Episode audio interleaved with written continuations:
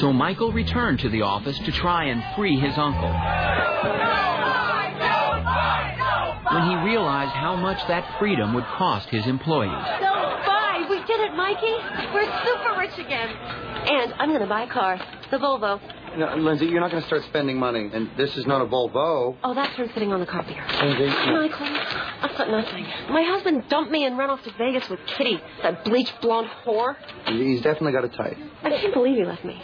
I mean, this, and these, and this. That's the car. No, this. He kind of didn't spring for color. Lindsay, the only reason you want to buy us is because you can't have them. And the second that you can have something, all of a sudden you don't want it. Oh, that's not who I am, Michael. All right, maybe you're right. Maybe we should get you this car. Yeah, I don't know. It's so boxy.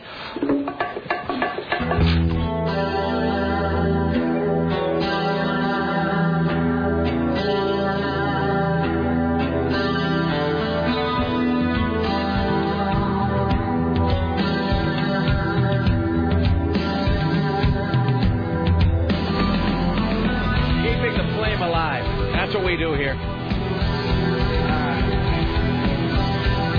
Well, we're early. I think it's like 10:59 or 11:01 or something.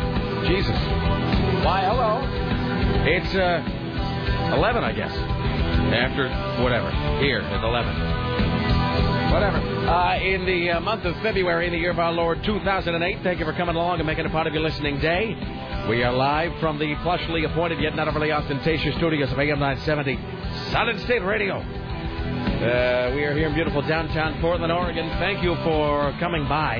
A city where the children are well scrubbed and the women are stout. Uh, it's 503 apart. 503 733 2970. 503 733 2970. If you'd like to join us today, telephonically speaking.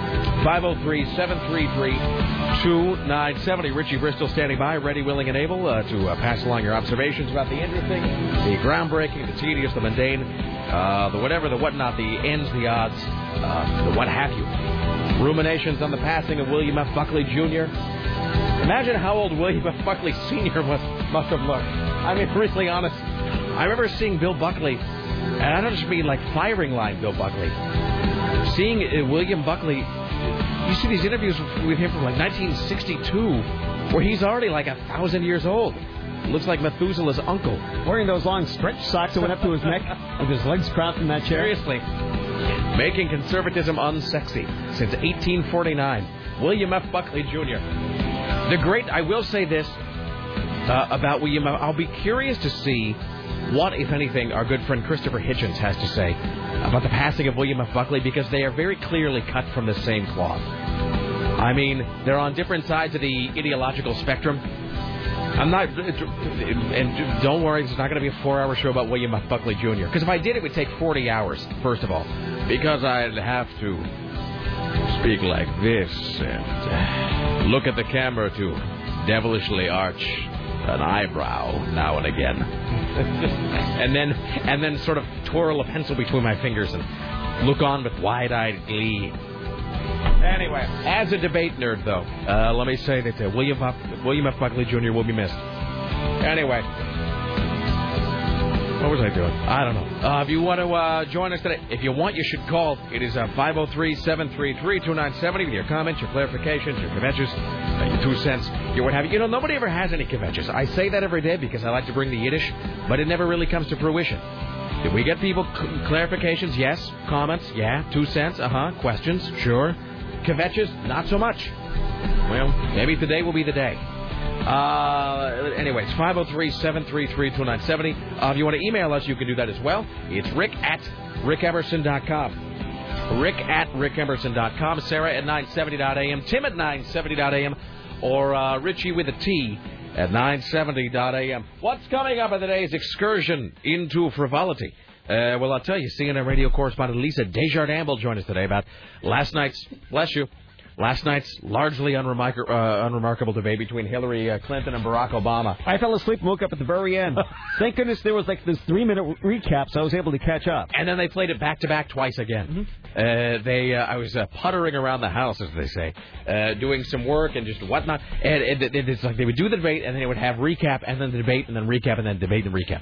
Because, and there was nothing about it on CNN. See, the, Tim and I found out we came in today. We were sort of comparing notes, and Tim and I had exactly the same experience last night, where Tim and I both, did you see Pat Buchanan? And Pat Buchanan was on MSNBC, and the, we both sort of arrived at M- M- MSNBC as like a, like a means of last resort because I think you and I were both flipping around last night in our respective Sure homes looking for the debate. It was on nowhere, It's a network that gets no respect from Comcast. uh, and it was it wasn't on CNN, it wasn't on Fox, and of course I realized eventually that CNN wasn't going to give any play to a debate that wasn't on their network.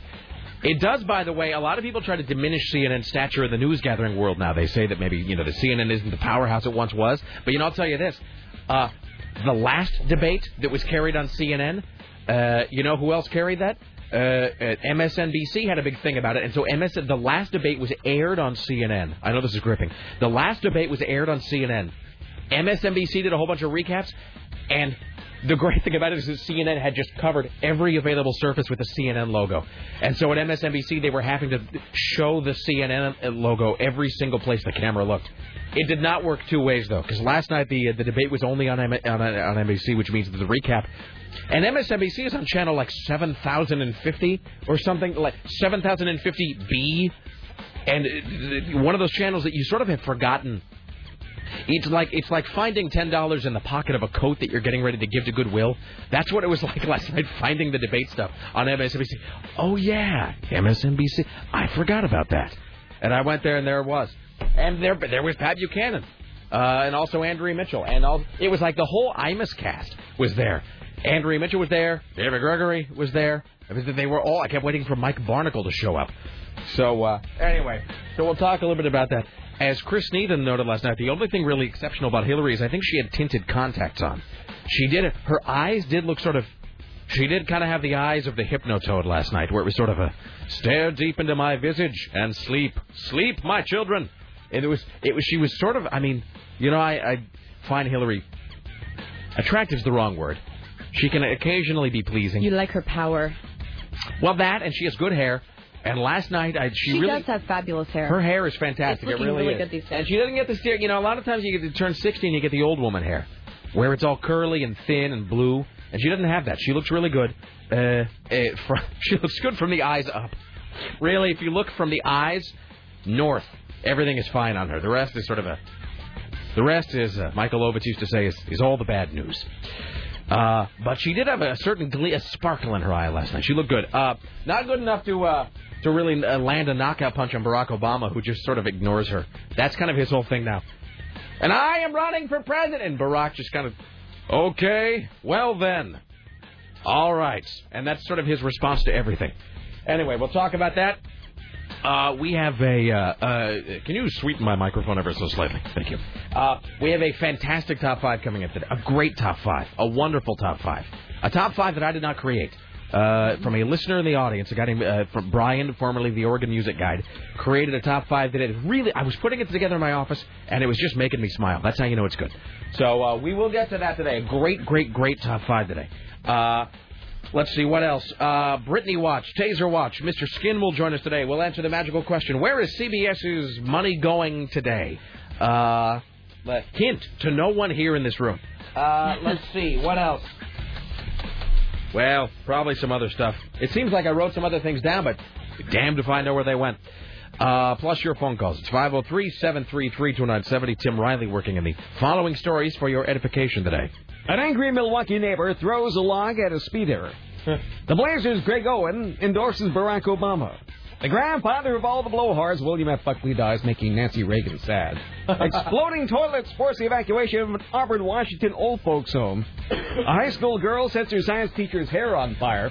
There's been an earthquake in England? True. Too much dirty dancing takes its toll, and Prince gets ready for hip replacement surgery. He's like, uh, you know, Prince is almost 50. I think 49, something like that. You don't really think about Prince being old enough to get a hip replacement surgery. I think Paul Stanley from Kiss has had hip replacement surgery twice. Jesus. All right. The hand of time comes for us all. No, that that starts in the uh, mid 40s now. Is that true? For a lot of people, yeah. Is the mid mid 40s or the new 60? Or I guess whatever? so. The new black? Hip There's replacement is the new black. dancing involved. Well, I mean, well, let's be honest. If you're Prince, you're probably, I mean, if you're Prince, probably the few moments you're not spending having sex with thousands of people every week is spent jumping around on the stage somewhere. And ditto for Paul Stanley. So Paul Stanley probably, you know, a lot of that is to be the acrobatics are to blame for that. But uh, you know, I got a friend who's just about my age actually, maybe a little older. I mean, 40, 41. Uh, he's already on his third hip surgery, and I don't think it's like a whatever you call it, congenital, you know, like a, an, uh, whatever, whatever that's called, uh, uh, genetic or whatever. I think he just, he's, you know, he's just got a bum, a bum hip, as they say. So, I don't know. Hips seem to be the weak link in the human body, don't you think? Teeth. Hips and teeth. Well, Boy, don't you? for some of us. Can I can I say something that may sound creepy, Tim? Sure. Would you mind if I said this? No, please do. Don't you wish that you just had big metal teeth? Not like in the Richard Kiel sense. Well, some of my back teeth are. okay, well, never mind. You're on your way. You're Tim's on a quest for a mouthful of them. you're only he's part newsman, part machine. The original ones do have gold and metal. I mean, I understand. Look, I don't mean to fault the maker. Uh, you know, and I know the human body is pretty amazing and so forth. But you're right. Teeth are really the weak link. I got to brush them. I got to floss them. I got to take care of them. Doesn't it seem like you should just be able to They get rid of have them? huge amounts of pain in your head. Seriously, they get cavities, they whatever. It, it, doesn't it seem like you ought to be able to put in some like titanium teeth that would last you forever? Because think about it, your teeth don't really need to be sharp as such. No. Uh, they only need to be able to grind. And frankly, the the only teeth that really need to be sharp are, I believe, your incisors. And here's the thing I don't really understand: Do your teeth this is another one of those science questions. Sarah pointed out yesterday. The, the times this becomes the Bill Wattenburg show, where it's a whole lot of, uh, uh, the, the Bill, uh, do I weigh less if I stand on my head? And if so, why? I'll take your answer off the air. Thank you. News talk, Ethan, get you. Uh, but uh, what was I saying? Uh, but, but do your teeth sharpen themselves somehow? That's a question I don't really know the answer to. No, no, no. Now you think it's silly. You No, I don't think it's silly. That's just the dumbest question. Because it does it because okay, I don't say know that back. You don't think it's silly. You just think it's the dumbest question. Because it's true. Because I think about that as well. do you really? I really do. Because you like your front teeth. or else your, they just wear down to like Uh, little nubs. Is that the one are the two front like your buck teeth? Those are what? Those aren't your canines. Those are your incisors, maybe. I think your canines are the pointy ones and like your vampire teeth there. Whatever. The point is, they're they're biting into stuff all you know every day, every every day of your life. Yeah, mine are super sharp. And doesn't it seem like they'd be worn down eventually? So my question is, does you, does your body sharpen them somehow? And if so, how? Maybe that's why we can't get Self-sharpening? But see, is is that but is that true? And if maybe that's why we can't get metal teeth. I mean, these are the things I think about. This really, honestly, and when I say these are the things I think about, that's not like a kooky, wacky catchphrase. That these really, literally, these are. I've got a whole tablet full of these things. Do you want another one? Here's one. This. Uh, do you want one about? Uh, let's see here. Uh, I got, I got one about sunglasses. That was the one that we had sunglasses, or I got one about uh, the immune system. Which one do we want? Can we have both? Or do you want to do teeth It's first? a toss-up. Why don't we do teeth? Then we'll move on to sunglasses, then the immune system. And then I, on with the show. I write down questions like this all day, every day, because I'm not that bright. All right. Uh, anyway, so uh, hello, Sarah. How are you? Hello. Uh, oh, you're using. Richie's MacBook or something over there? Is that what you started making noise Yeah, a few minutes ago? Going to hell. You're having a great day. You look nice though. You look very good. Oh, thanks. It's because I rode my bike, Rick Emerson. I feel very refreshed. You know you got lint on you. Okay. On your you know what. I'm wearing underneath this? No, I immediately tried to diminish. You've got lint on you. I know. You look really right on nice. No, Look it's how dirty bugging me. You got a white speck there. Oh, this one right here? Yeah, oh, you're gonna leave it there now. I'll take it off because I know it will distract you. Uh, yeah, yeah, I didn't buy. Um, did you see that Seamus went to my MySpace and he put up like a screen capture of the Rick Emerson challenge, no, did where I biked, I biked like seven percent of the days. I, I screwed the retarded out of like nine grand. Um, so uh, no, you So my computer went kaput. Like it totally just it, it started squealing and it completely is totally fried. It's the, totally dead. the studio computer. And then I spent all morning trying to buy tickets to uh to see Glen uh, Glen Hansard and, and Marketa Irglova. Irglova. Yes. And Ticketmaster wouldn't take any variation of you know my credit card. Oh, that sucks. It was so frustrating. And Your like, I card is being my- declined. And I could see the seats getting worse and worse every Right, time I tried. right, I'm like, no, right. but I finally got my tickets. So me and my friend Heather and her mom are all going to it, and I'll help you get them at the break. Thank you so much. I appreciate that. And then we'll all get to go to see once together, and then we'll get over it. Uh, and then uh, let's see. And then I got your text message. Well, I got it this morning. But you sent me a text message at like 1.30 in the morning or something. Were you were watching Dexter? Yes, When did you send it? 1:24 a.m. yes. I was up watching it because I went out for a little no, while. that's fine. No, I'm no, it's fine. I'm just, I think it's great that you sent me a text message at 1:30 in the morning yeah, I wanted Dexter. it because I wanted it written down. that you predicted who the ice truck killer was. Don't spoil it. Seriously, I'm telling you right I'm now. just don't. saying, I, I don't know. They haven't alluded to it. I, I totally forgot I sent that to you because I couldn't go on the internet to email you because I'm watching it on my computer. Yeah, no, I'm just telling people in the audience who have seen Dexter season one that you are doing your best to catch up. You got the whole DVD set. Uh, I'm just telling you. I'm on episode five. Nobody called up and no, but did you realize that it's you know or whatever. So um, uh, so you're on episode five. And I'm, I'm just waiting for it to go horribly awry. Oh, it's uh, but how, what a great weird. I mean, Carlin does really have a point with that show that it is sort of chilly feeling in that. You know what I mean? In that it's not like a deeply emotional show as such. I mean, they deal with a lot of weird mental issues, but at the same time, there is this sort of weird tongue in like dark, tongue in cheek dark comedy to the whole show. You know, where the show does have its like a lot of bleak humor to it when he's not busy cutting people up and putting them in the trash bags. Oh my gosh. You know, so The body parts are starting to not bother me as much anymore. That's the other thing is how me? quickly you become desensitized to violence in I that remember show. the first time I was watching it, I was like looking through my fingers, and I'm like, oh, there's a leg. Okay, Yeah. that's yeah. Oh no, they're gonna at the end they'll find something that uh, that you're not quite expecting. The last few episodes, they're gonna have it. There's an image that you're not gonna be able to forget from that show. Let me just tell you right now. That's the one that I've been talking. Maybe it won't affect you the same way it affected me, but I'll tell you, Lisa and Peter totally knew what I was talking about without me even explaining it. I said, "How about that one thing that they make you see a hundred times toward the end of the season?" Like, oh yeah, Jesus. So the thing from his childhood or have whatever. fun with that. Yeah, have fun with that. That'll be a lot of fun. I am really nervous to find out what made him the way he is. It's a, it's yeah, it's a, it's a good show. But how I will say this about Dexter, then we'll, you know, which is a CBS product. So here we are promoting CBS. Uh, uh that um, how great is that opening credit sequence though? Where it's him getting ready for the the day, doing a whole bunch of innocuous things like flossing his teeth and putting on his shoes, but they're shot in a way that makes it look like he's like it, they look violent, grotesque, that they look really violent. Yeah, that that is. I want to show that to Joni. I don't think she's seen it. That is one of the best oh, best. Joni would totally appreciate that. Yeah, it's one of the best opening credit sequences I've ever seen to a television See, program. even the opening credit sequence makes me feel uncomfortable. oh no, I. I don't watch it. I skip the opening I credit skip sequence it too because every it time. creeps me out. with the with the mosquito. and there's nothing happening. It's like he's eating breakfast, he's squeezing an orange, he's tying his shoes, but they shoot it in such a way And that it's shaving. It becomes like the most off-putting, disgusting thing you've ever seen. I mean, it's a well-done show, but goddamn, it screws with you. All right, um, let's see. So Dexter, yes. Rick, you have only biked 18% of the time. Oh, well, I thought it was less than that. To be fair. Yeah, actually, me too. Yeah. You bike. You didn't bike 38 days. I did. Because at the beginning I was real strong, remember? Okay. At the beginning I was like, in your face, I'm going to bicycle every day. And then, no. So, then that all that all went away. And then Oh, went to no. hell. Well, I might as well say this then. So Tim had the great had this great thing yesterday, which I do believe to be fair we got from Carl Click, this rottenneighbor.com. I predicted, by the way, and this is rottenneighbor.com where you can leave anonymous comments about people who live in houses. Boy, how is this going to be abused? Um, but I predicted that if we came back a day later, there would be all because there weren't a lot of comments like in our neck of the woods. I said if we came back uh, a day later, there would be many comments. So we here in this building are at 2040 Southwest First. We are at 2040 Southwest First. There's a new entry for 2040 Southwest First. Subject line: Retard hating tub of lard works here. There is a radio host that broadcasts from here who hates the retarded. He was challenged to a year's worth of bicycling to the office every single workday. For every day he bikes to work, the Special Olympics of Oregon gets $29.64. Out of 207 days, he has bicycled 38 times. Because of his fat, lazy, uh, Xbox playing ass, he has lost more than $5,000 for the Special Olympics so far. He has such bad karma, his car has been stolen four times.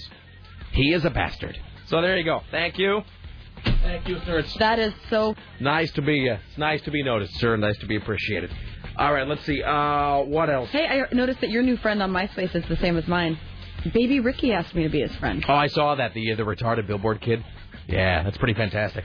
Uh, let's see what else. Uh, what else do we have? We'll get some calls here in a second. Oh, by the way, I alluded to this yesterday, but I didn't really get a chance to talk about it. I don't know if you and, and Tim will notice any uh, difference in the studio. Probably doesn't smell any different. Although I did get rid of that huge box of I Am Legend um, uh, car fresheners. So I let the Roomba come in and clean this place. Uh, I brought the on Sunday afternoon. I came in and I gave the Roomba about 90 minutes of vacuuming in here because that's the deal. Is you're supposed to like you're supposed to turn it on or however long the, the, the cycle. It figures out the size of the room and then it determines the cleaning cycle. And I think maybe it's 55 minutes or 80 minutes or something. So I brought the Roomba in. I said, and, it's so weird how you get that Roomba, that, ro- that that vacuum robot thing. You do immediately start to treat it like a pet. I mean, it's weird. I, it's not just like an Arrested Development thing. You really do start to treat it like it's a living What did being. you expect, Mom? A part machine. So I, uh, so I brought the Roomba in, and you sort of want to pat it, like, all right, boy, go ahead. Are you, do you feed it? Do you feed it like Buster? Do you give it potato chips? Uh, I did the first day. The first day we had it, we totally set things on the carpet, like, go get it, you know. But uh, so I brought the Roomba in, and I let the Roomba clean the studio here back. And that, you know, I got to say this: that Roomba, people buy it because it's kind of a novelty item. But I was talking to the guy at uh, at Fry's about this, and uh, the people, it, it really is a high quality vacuum. Uh, that company's not screwing around. It's not just that it like is a robot. I mean, it really cleans well, especially the new one since it started. You know, since it really has become popular. They got that one that does linoleum too. Um, so anyway, I let it vacuum the studio for about an hour, and then I took it into the kitchen to empty out the uh, the container. You would not believe the amount of dirt and like hair. I'm not trying to be gross. Hair. Somebody trimming their fingernails at one point. Obviously, Oh, I am just saying. You would be astounded, or maybe not, actually. You, you would be the, the, amount of dirt that that Roomba pulled out of this room uh, in about an hour is unbelievable. So, however much dust is in here now, there was like five times that much dust last week. Uh, so the Roomba has. I'm going to bring that in once a month and let it just kind of take an hour cleaning You know the what? It does look better in here. Uh, maybe I, well, I I said maybe it's visible to the naked eye, maybe it's not. But there was I cleaned it because I I had emptied the dust collecting thing before I started, so I started from zero. Put the Roomba in here. Hour later, take it out, and it was just full of crap that it had taken out of the, of the floor of the studio. So, uh, all right, Roomba. I got one other thing to get to, but let's do uh, some of these calls first. Hello, hi, you're on the Rick Emerson show. Hello, how's it going? What's up? Well, I was reading a popular science magazine, and it talked about why you get cavities. Yes. And apparently, it's by bacteria that feeds off of the sugar on your teeth. So it cleans your mouth of sugar, Uh-huh. but then, but then It, uh, it cleans it your secretes it cleans your teeth of enamel. no uh, of sugar, and then Right. Yes.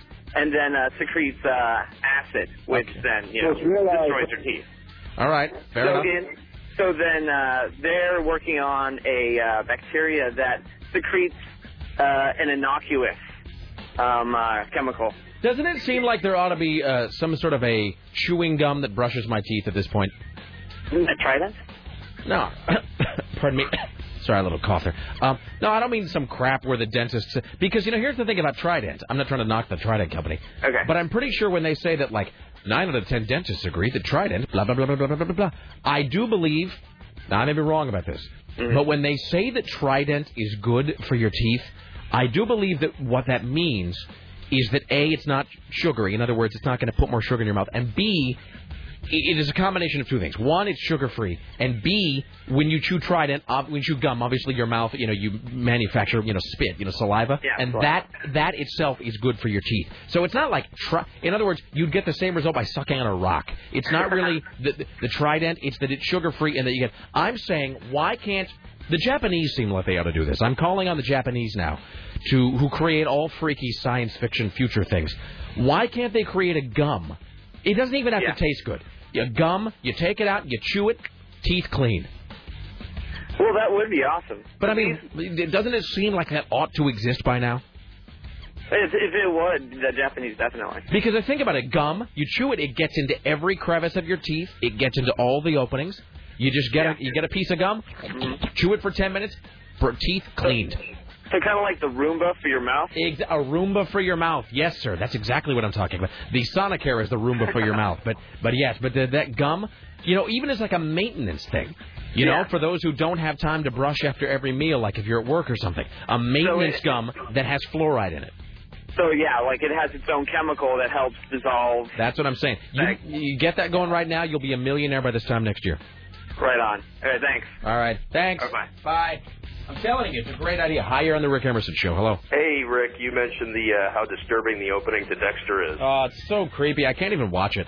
It, re- it is, and, and like you, I've watched the entire first season on DVD, so you kind of get the whole, you know, unexpurgated version. And you know, they're showing it on CBS now. Yeah, but lightly cut. I uh, I'm not going to spoil anything here, but I will say this. I was talking to somebody about, it, and I I was gonna watch it on CBS because I'm a proud company man, but uh, Zinn hooked me up with a DVD set, so I feel like I'm getting the best of both worlds. But uh, again, I won't spoil anything because Sarah's watching it, and there are people watching it on CBS for the first time. That's the other reason we shouldn't spoil Dexter, because that first season of Dexter is being run on CBS on regular network CBS TV as a first run series right now because the writer's strike. Oh yeah. So actually, so there are lots of people watching that with you right now, Sarah, but they're watching it on network television. So that's the other reason we won't spoil anything. I will say there is. A, I almost want to watch it on network television. I can't imagine how they would do it, but there's there's a sequence. I don't understand how they could. Without giving anything away, there is a sequence uh, uh, where they go to investigate a crime scene, and where literally it's like the room had been painted in blood. I mean, it literally is just like every conceivable service, and I can't imagine how they do that on network television. Well, and, and you you mentioned uh, it's, it's a lot about what they don't show on that show. Yeah.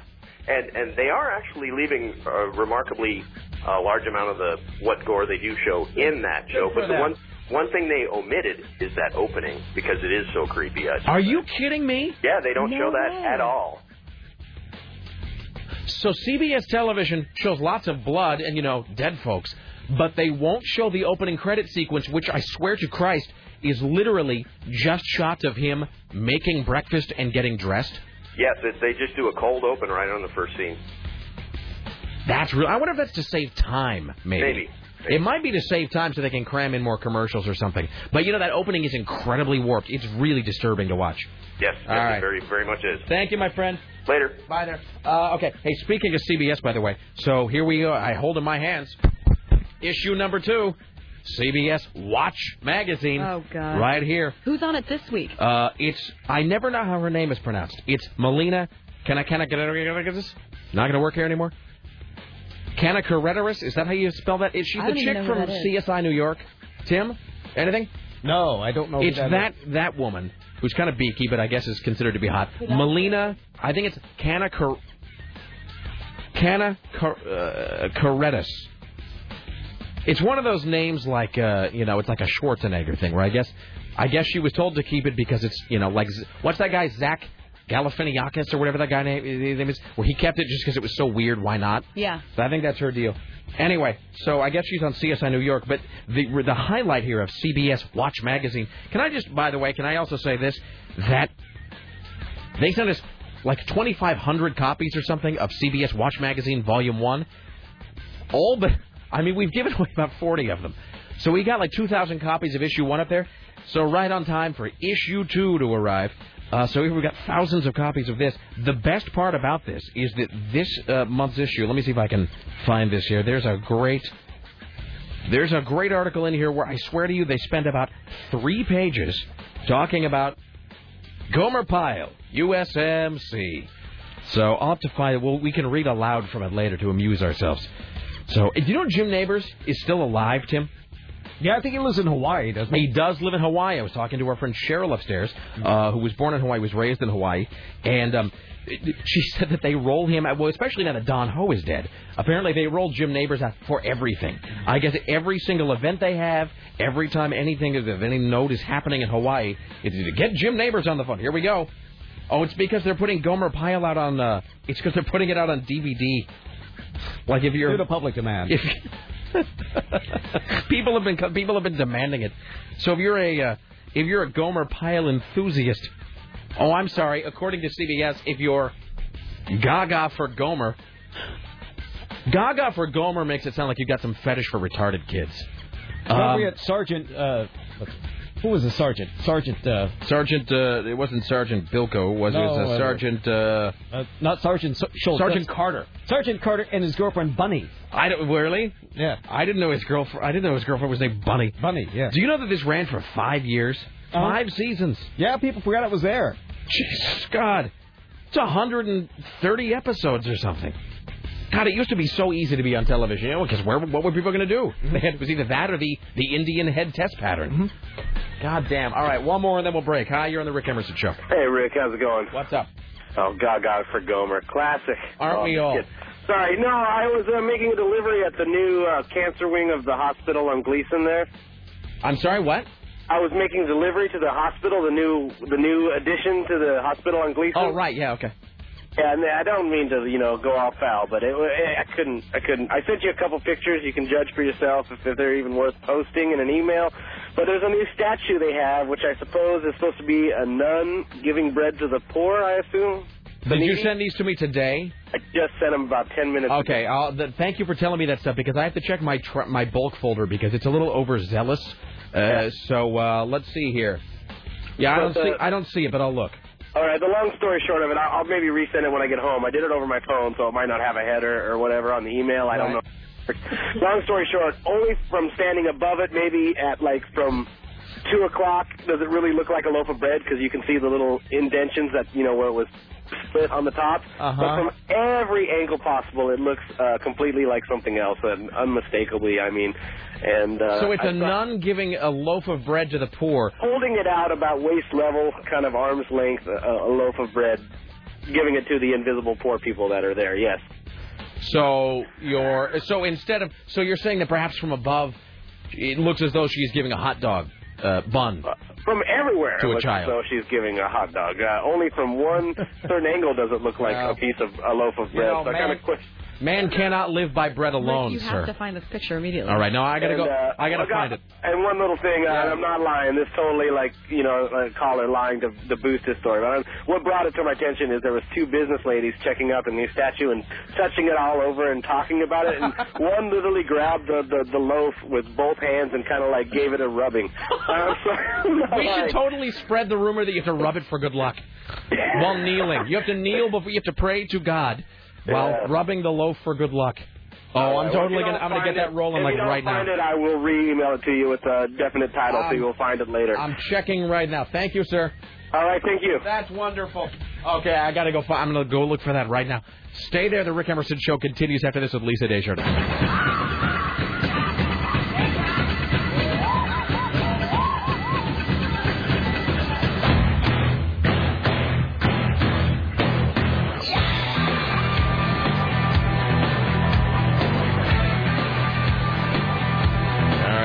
This to uh, finalize. I feel like Edward Furlong in Terminator 2. 300 bucks. I hope There you have a better experience than me. Are you all done? Yeah. Look at Went you. through the first time in your face. Ooh. No, I didn't go through the first time. Well, I forgot. I tried to use an old. Do you ever do this when you're buying something with a credit card? And you see, I'm you've come a long way, Sarah Dillon. I remember when you wouldn't buy anything online. Well, if it's my only option, I'll buy online. I still hate putting my credit card information online. Yeah, I can I still that. do. Like I'm not worried that the store it information's going to be stolen on the other end or something, but I am worried that you do worry about some guy who works with you coming and using the computer and you've forgotten to log off and he decides to buy a bunch of uh, you know buy a big truckload of ball bearings or something using your credit card.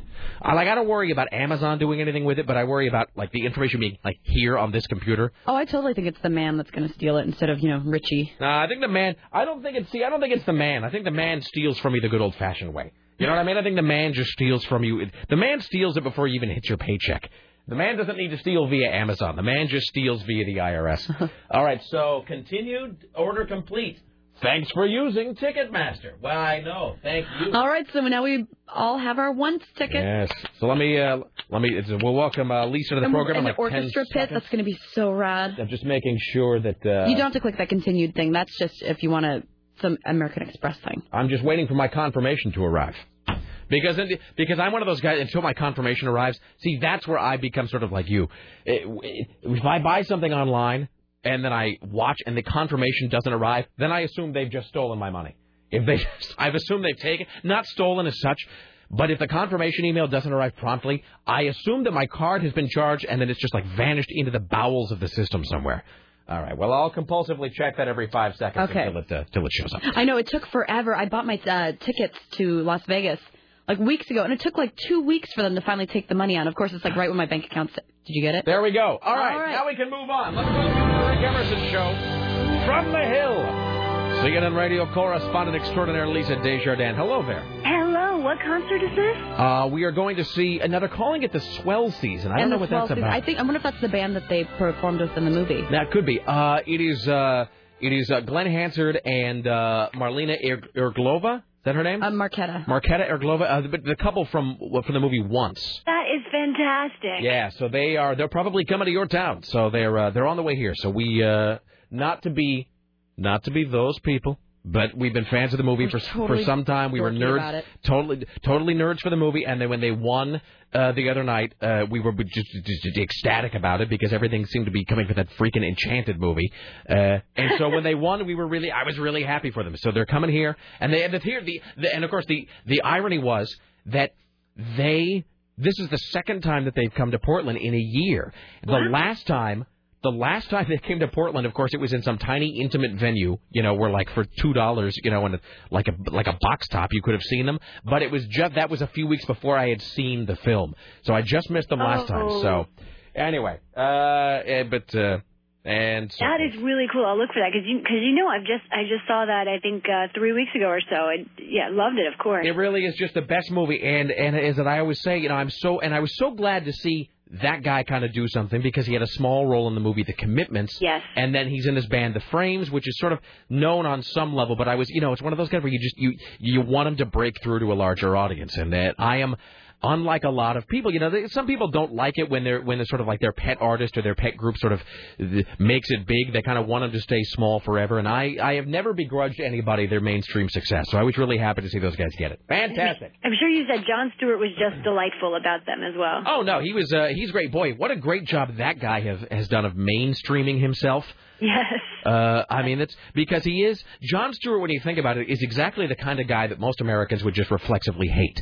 Uh, you know, uh, I mean, especially in certain sections of this country, because he is, I would say, uh, a little left-leaning. He's smart. He's snarky. Uh, you know, he doesn't sound like he just came off a, you know, he didn't come from a cornfield somewhere. Right. a Um, lot of people would. Are you making fun of me? They would. They wouldn't know. Are you? I think he's making fun of me right now. They the and I think he uh, would be. and there is there is a whole school of comedy that he is really uh he really and Stephen Colbert are just they have just strip mined this. I mean they really are just the the, the, the definitive purveyors of the uncomfortable comedy. Yes. Um, but not in the weird sort of pretentious Andy Kaufman just stare at the audience for 12 minutes kind of way. You know, just That was almost performance art, though. I'm not sure that was the same thing. That's the thing. But do something dull and call it genius. Uh, but but with those guys, it is where there. It's just that there are layers to their comedy where it's not. Let me ask you this: When is the last time? Eh, Maybe you haven't. The last time you went back and you watched one of those old. I say old, but one of those shows from the '80s, one of the like, let's say a drama like Dynasty or Dallas. Have you watched an episode of Dallas recently? I can't say that I have, but I'm intrigued by the idea now that it, or Falcon Crest. Falcon Crest. The uh, but another perfect example. Here's the thing about any of those shows. If you go back and you watch, uh, you know, like an episode of uh, of Dynasty or something at this point, it, what will astound you is a how slow everything moves. Hmm. B how brightly everything is lit, as opposed to now when everything is like lit with We talked about this before, right? yeah, Exactly. everything is like one mining helmet as the entire lighting rig. Um, but and and how with the 80s dramas there is absolutely no subtlety, there's no layering, there's nothing beneath the surface and at no point do the writers do anything to anticipate and then subvert your preconceived notions about what will happen.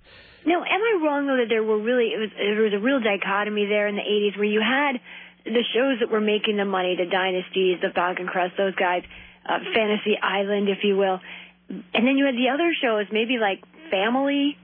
I feel like there might have been some layering to like to Family. Well, family, which is a deep reference by the How way. about that? Uh, there was I I mean mean, there were those shows out there. There were shows trying to do something, uh, trying to do something a little different. To- To me, the definitive example of the ambitious '80s program uh, was St. Elsewhere.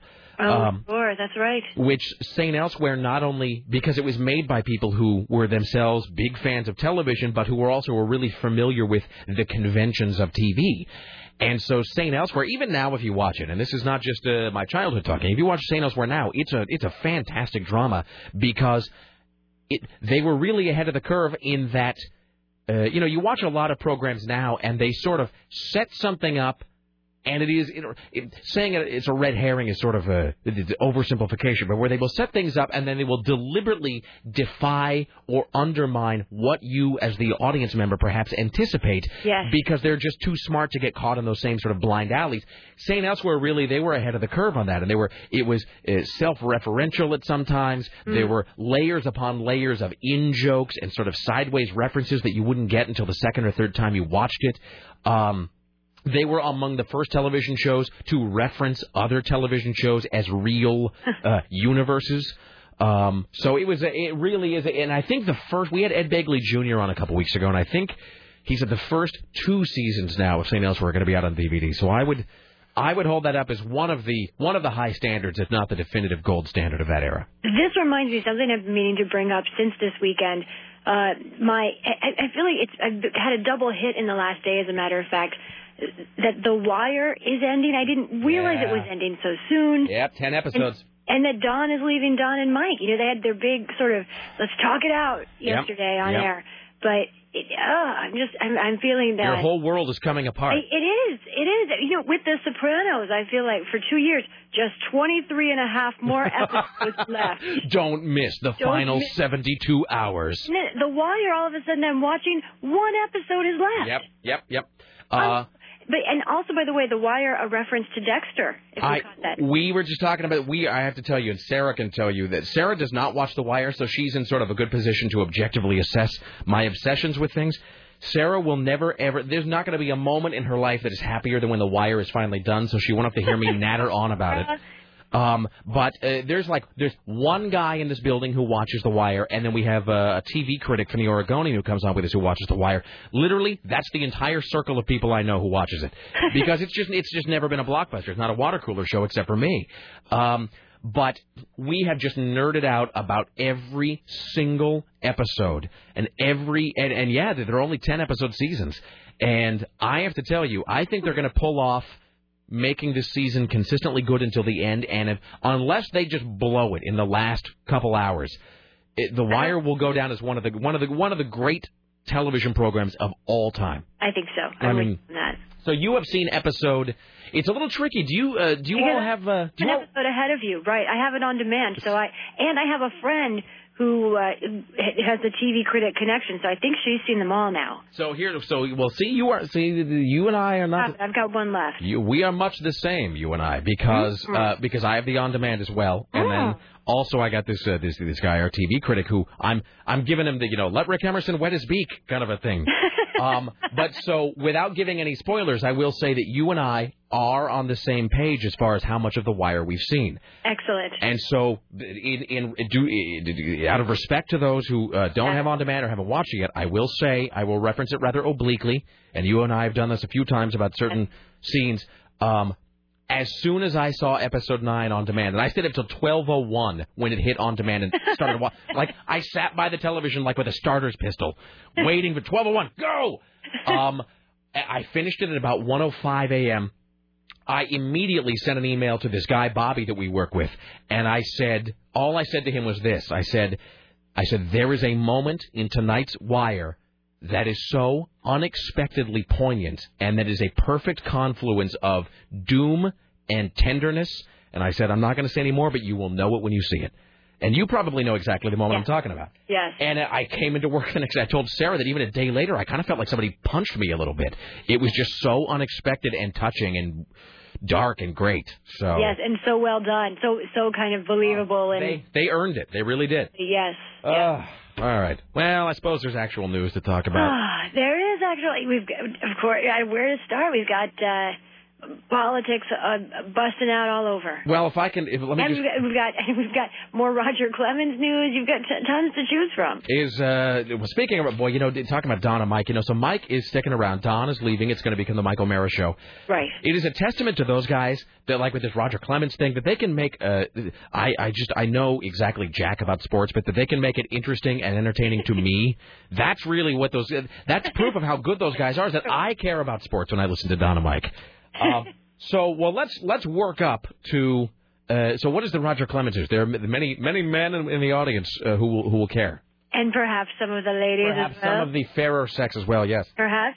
The deal is actually now Congress is asking the Department of Justice to investigate Roger Clemens for anybody? Perjury.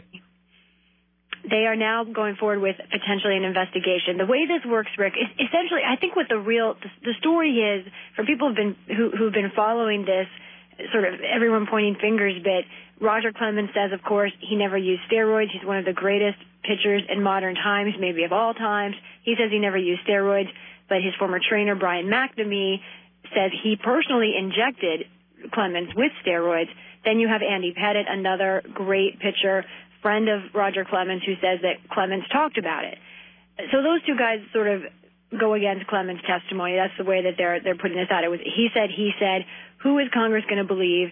And with this call for an investigation today, essentially what's happening is these congressmen who led this investigation are saying, we don't believe Roger Clemens. We, we're not, we're not, but it's a very carefully, very politically worded letter that they've written to the Justice Department in which they say, literally, it's, we are not in a position to judge if Roger Clemens lied but we would like you to do it. So Excellent. they're asking the Justice Department to try and put everything together here and see if there's a case for perjury against Clemens. But essentially, they're saying we believe the other guys more than we believe him because obviously they could have charged McNamee with perjury as well. But no, they're going against Clemens. Well, because McNamee had an oddly specific story, which is like the whole thing about shooting the guy's wife up and everything, and it was just it was you know, and plus it, it, and then there's the whole party that Clemens says he was not at, and now there's been more evidence that he was at it, and it goes on and on. So it, things are not going in Roger Clemens' direction. And I am the worst person to use a sports analogy, but I will say this: that just the little bit I saw of the hearings the last time around,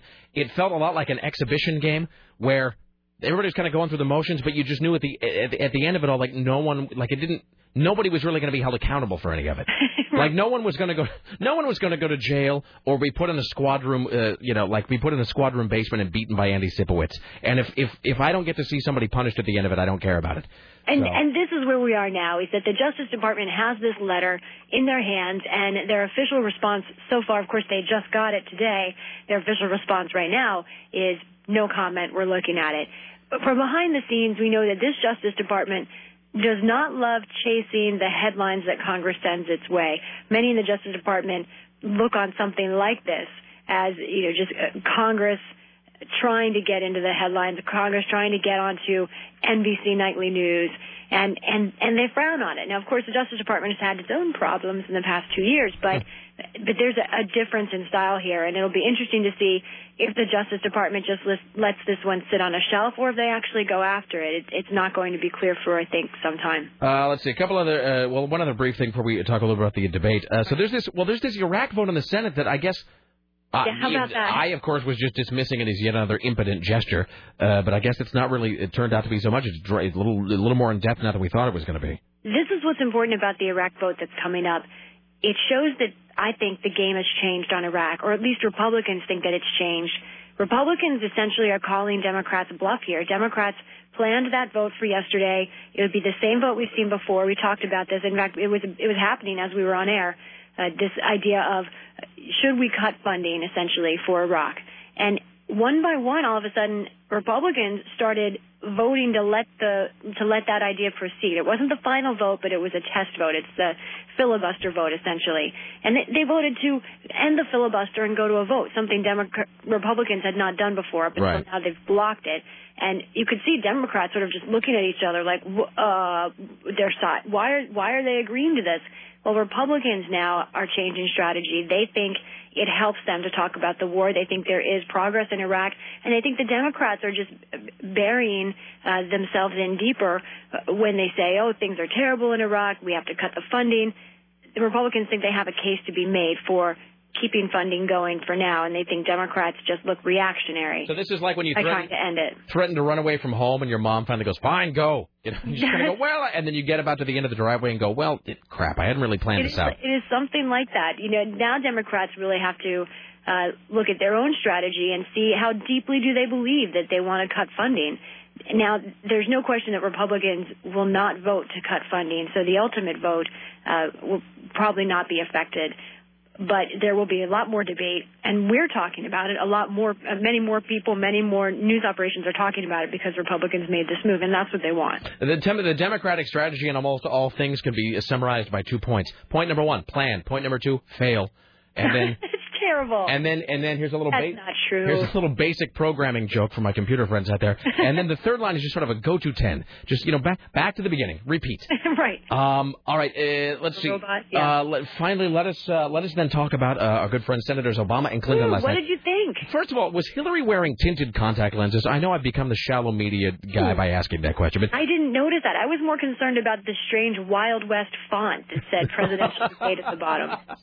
I don't think I noticed that. Oh, you if you have a recording, you need to go back and look because it's it's really it's almost like some intern was playing with fonts and Like it was, you know, sarsaparilla, five cents. it was it was really strange, and we couldn't stop looking at it. Once I brought it up to my friends who were over, it, we we were just fixated on the Wild West font. It's one- like like somebody's up there going wingdings five. yes. Uh, all right. Well, in any event, I it just seemed. I, I don't know. It just seemed like a like a whole lot of a whole lot of blunted. Um, that's not even the right term, I'm sure, but but thwarted punches. Do you know what I mean? It was uh, uh, every time. I will say this. Here's the thing.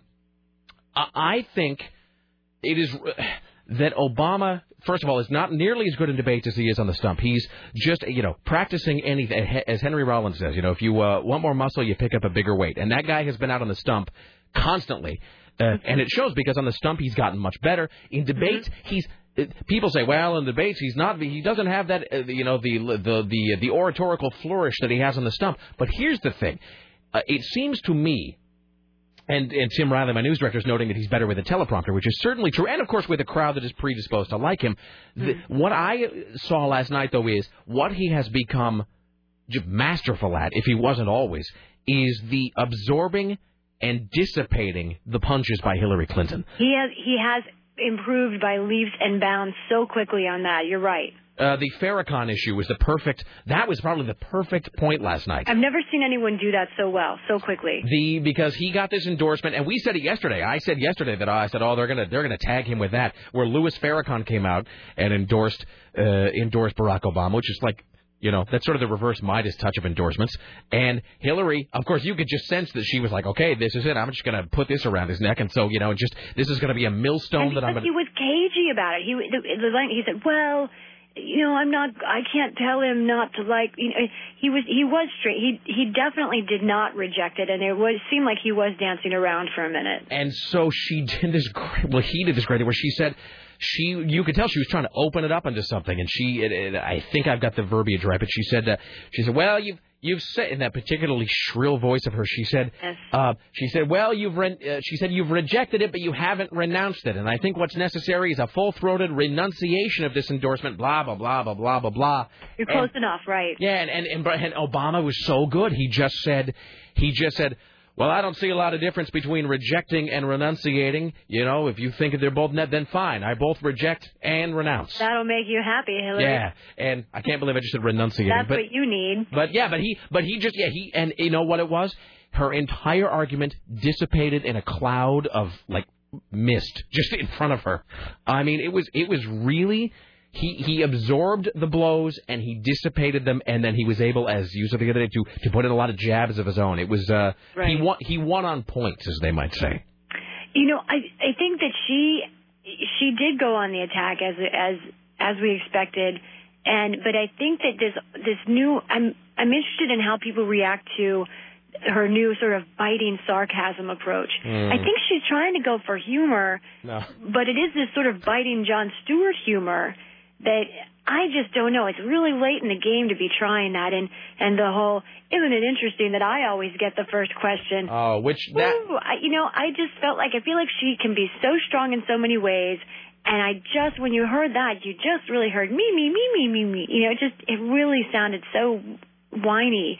And I mean, maybe because I know behind the scenes that CNN, for example, actually flips a coin, Right. and and you know, it's not that the and and I will admit, of course, I think in general they're right. The media does like Barack Obama better, and we've talked about that before. The Hillary Clinton campaign is very aggressive and much more difficult to work with. Uh, now that's changing a little bit. They're being much more accessible and a little warmer in the last two weeks. But before that, woo, they they they were not always pleasant to work with as a campaign. Very defensive and and guarded. Some of them very nice, but some of them very defensive. And so I think I think that has led to some bias. But I think in last night's debate, you're right. I, I think that she just, I don't, I just don't think she, She was harsh. She did well. She's yeah. She's too. She. She. I think that's right. I think she came off as a little too harsh. I don't think he scored any. I think that his Farrakhan bit was probably his best part. But other than that, he played it safe. He didn't. He didn't make any mistakes. I don't think he scored any uh major triumphs. But but the point was that that neither did she, and she really needed to. I, I think, you know, not like I sport some like Noel Coward-esque wit every day or whatever, but I do believe that in terms of, let's say in comedy, because you're sort of trying to play it for laughs sometimes, comedy is sort of like, now I'm turning into Dan Rather talking, if a frog had side pockets, he'd carry a handgun. Um, the, it, it, but comedy is sort of like mixing up, you know, lemonade or something. Mhm. You know, you, you get all of the elements and all of the sort of flavors just right, and it's wonderful. But you know what? If you, if you don't have quite a, you, you, too little sugar, and it's just a big, it's just a, a big pitcher full of pucker. You know what I mean? and I mean that's kind of what she's been lately. It's just been harsh and irritating to the throat. That's what Hillary Clinton has been the last few days. I think she did so well in the debate before this. I think that the CNN debate in Texas, I thought she she did a better job of walking that line. And she she still was a little harsh at points, but she she was she was more um she seemed a little more real, a little more laid back, relatable than in this one. But I think they're going for this strong leader image to show this is what a strong leader needs to be like and she can be like that and they're trying to say she's a stronger leader than Barack Obama. I think they've decided that's their message they're going to stick to for these for this last little shot. Well, really, when when all is said and done, we've once again shown that clearly you and I are the two people who know the most about all of this. oh boy. Inescapable. Eh, I don't know about that. All right, we will uh, talk to you tomorrow. As always, enjoy your day, Lisa. Great, you too. There you go, Lisa Desjardins, ladies and gentlemen. Fantastic is what that is. Wonderful, excellent. Hi, Sarah. How you doing? Well, how come every time you finish with Lisa, you're always like, "Hi, Sarah, how are you doing?" Because it's because whenever I finish talking to Lisa, it's always been like four hours since you and I talked. Mhm. Because Lisa and I kind of get off into our own little uh, our own little primrose path of whatever. So, um, all right, you got kind of uh, like it's a German sort of look going on today. Oh, this was just me waking up at 9:15 and I being like it. No, oh. no, no. I mean, and I know that. um Well, and I'm wearing Maybe one that of comp- the witless protection wife beaters. Oh, we'll talk about those. I mean, I, uh, maybe that compliment doesn't even play for me because you're basically wearing all black, which is sort of like it's an instant buy with me as far as like looking good. So I'm just saying. Well, thank you. You know who you look like. Here's the thing. You know who you look like today uh, with your hair because your hair sort of looks short right now. This is useless to the audience, but what are you going to do? Uh, your hair sort of looks short right now because your headphones are sort of blocking it, and it looks like you get a short haircut. The short haircut, uh, the black, the whatever, you look like. This is the most obscure reference ever. You kind of look like. Uh, what's her name from Twin Peaks? Cheryl Fenn. Oh, Sherilyn Fenn. Sherilyn Fenn. Uh, I think that's her. Sherilyn Wait, which Fenn. one, Laura Palmer or Audrey Horne? Because there's Cheryl, there's Cher, There was- Sheryl Lee, and then there's Sherilyn Fenn who played Audrey Horne, who's the short. She has the short, short blonde, hair. short blonde hair. There's Oh, I short just blonde don't- hair. Well, whatever. One of the Twin Peaks girls played Astrid Kircher, who was Stuart Sutcliffe from the Beatles' girlfriend in the movie Backbeat. That's who you look like today. Wow, that was just a whole long setup for something that no one understands. Anyway, in the movie Backbeat, you look like that girl. Awesome. And we're done. Uh, Tim Riley, have you news for us? Oh, yes. Wonderful. Uh, we get back news plus uh, more observations on the disturbing new nun statue uh, that's on Glisan. Uh, stay there. It's the Rick Emerson radio program. Don't go anywhere.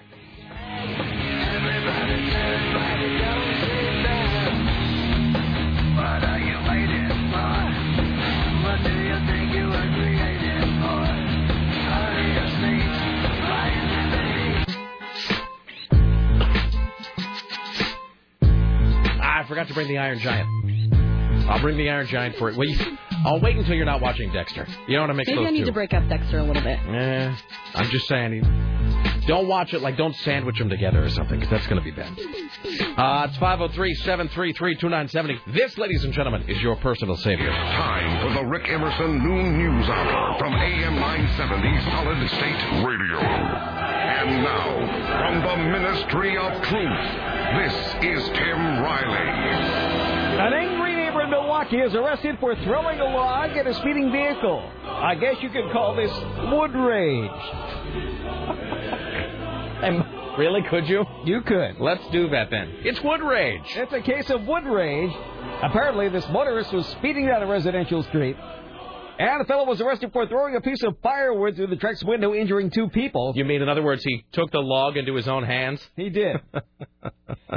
Well, Clackamas County authorities say the delivery drivers, Chris and his brother Charles, were driving down Southeast Maple Street in Milwaukie when William Walter Wiley ran up to the truck complaining, You're speeding!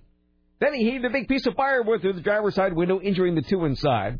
Uh, Wiley said he was working on a car in his driveway, as people always do in Milwaukie, and heard people yelling for the truck to slow down. He said he was almost hit while approaching the truck. Uh, he said the truck was going at least 25 miles an hour. At least 25 miles an hour? What would the speed limit be? The uh, driver said he was going 20 miles an hour. So now this uh, Wiley fellow has been arrested for assault. So I'm trying to see if I have anything else here. Uh, let's see. Assault and criminal mischief.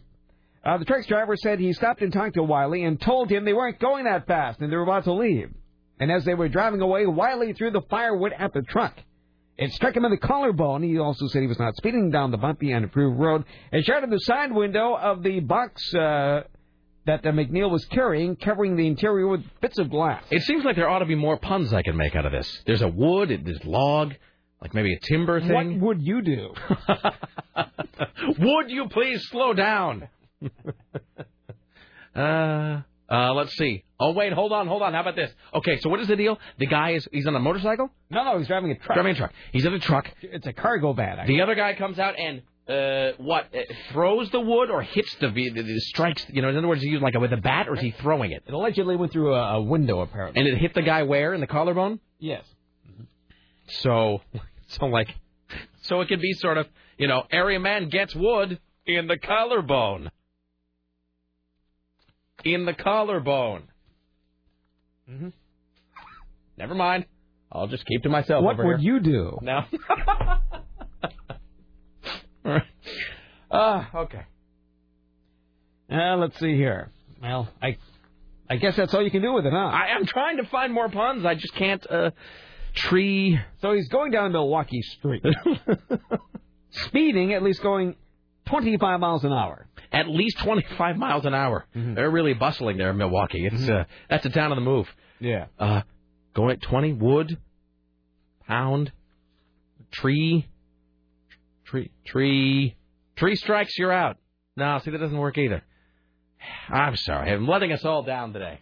You know, I never used to. I used to hate puns. Uh, This show has warped my sense of humor because you know now I pun at home too. It's not just that I do it at work. I'll be sitting there watching television with my wife, and I'll make puns, and she looks over and she just sort of arches an eyebrow.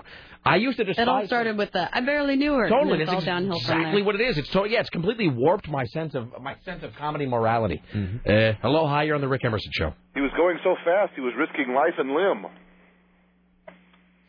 Well, yeah, okay. Okay, never mind. All right. So hey, uh, about the uh, guy with the bronze uh, nun statue over there. Yes. About a week ago, they had a big uh, article in there where they're opening up their new uh, center over there and all this kind of stuff, and they're talking. They had to get a hold of the artist that made that original bronze of of uh, Sister Emilie Gamelin, and uh, they uh, had this thing all remade. And then they made a special comment at the end that they were going to have to make sure that they hired somebody to wax the bronze nun.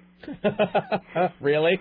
Oh, I just started laughing and just handed the paper to my wife. She works there. Uh, I gotta like, go wax the bronze nun. you need to right back. you need to pass this along to all the other people you work with over there and ask them That who made that comment. Fantastic. Uh, yeah, I can't.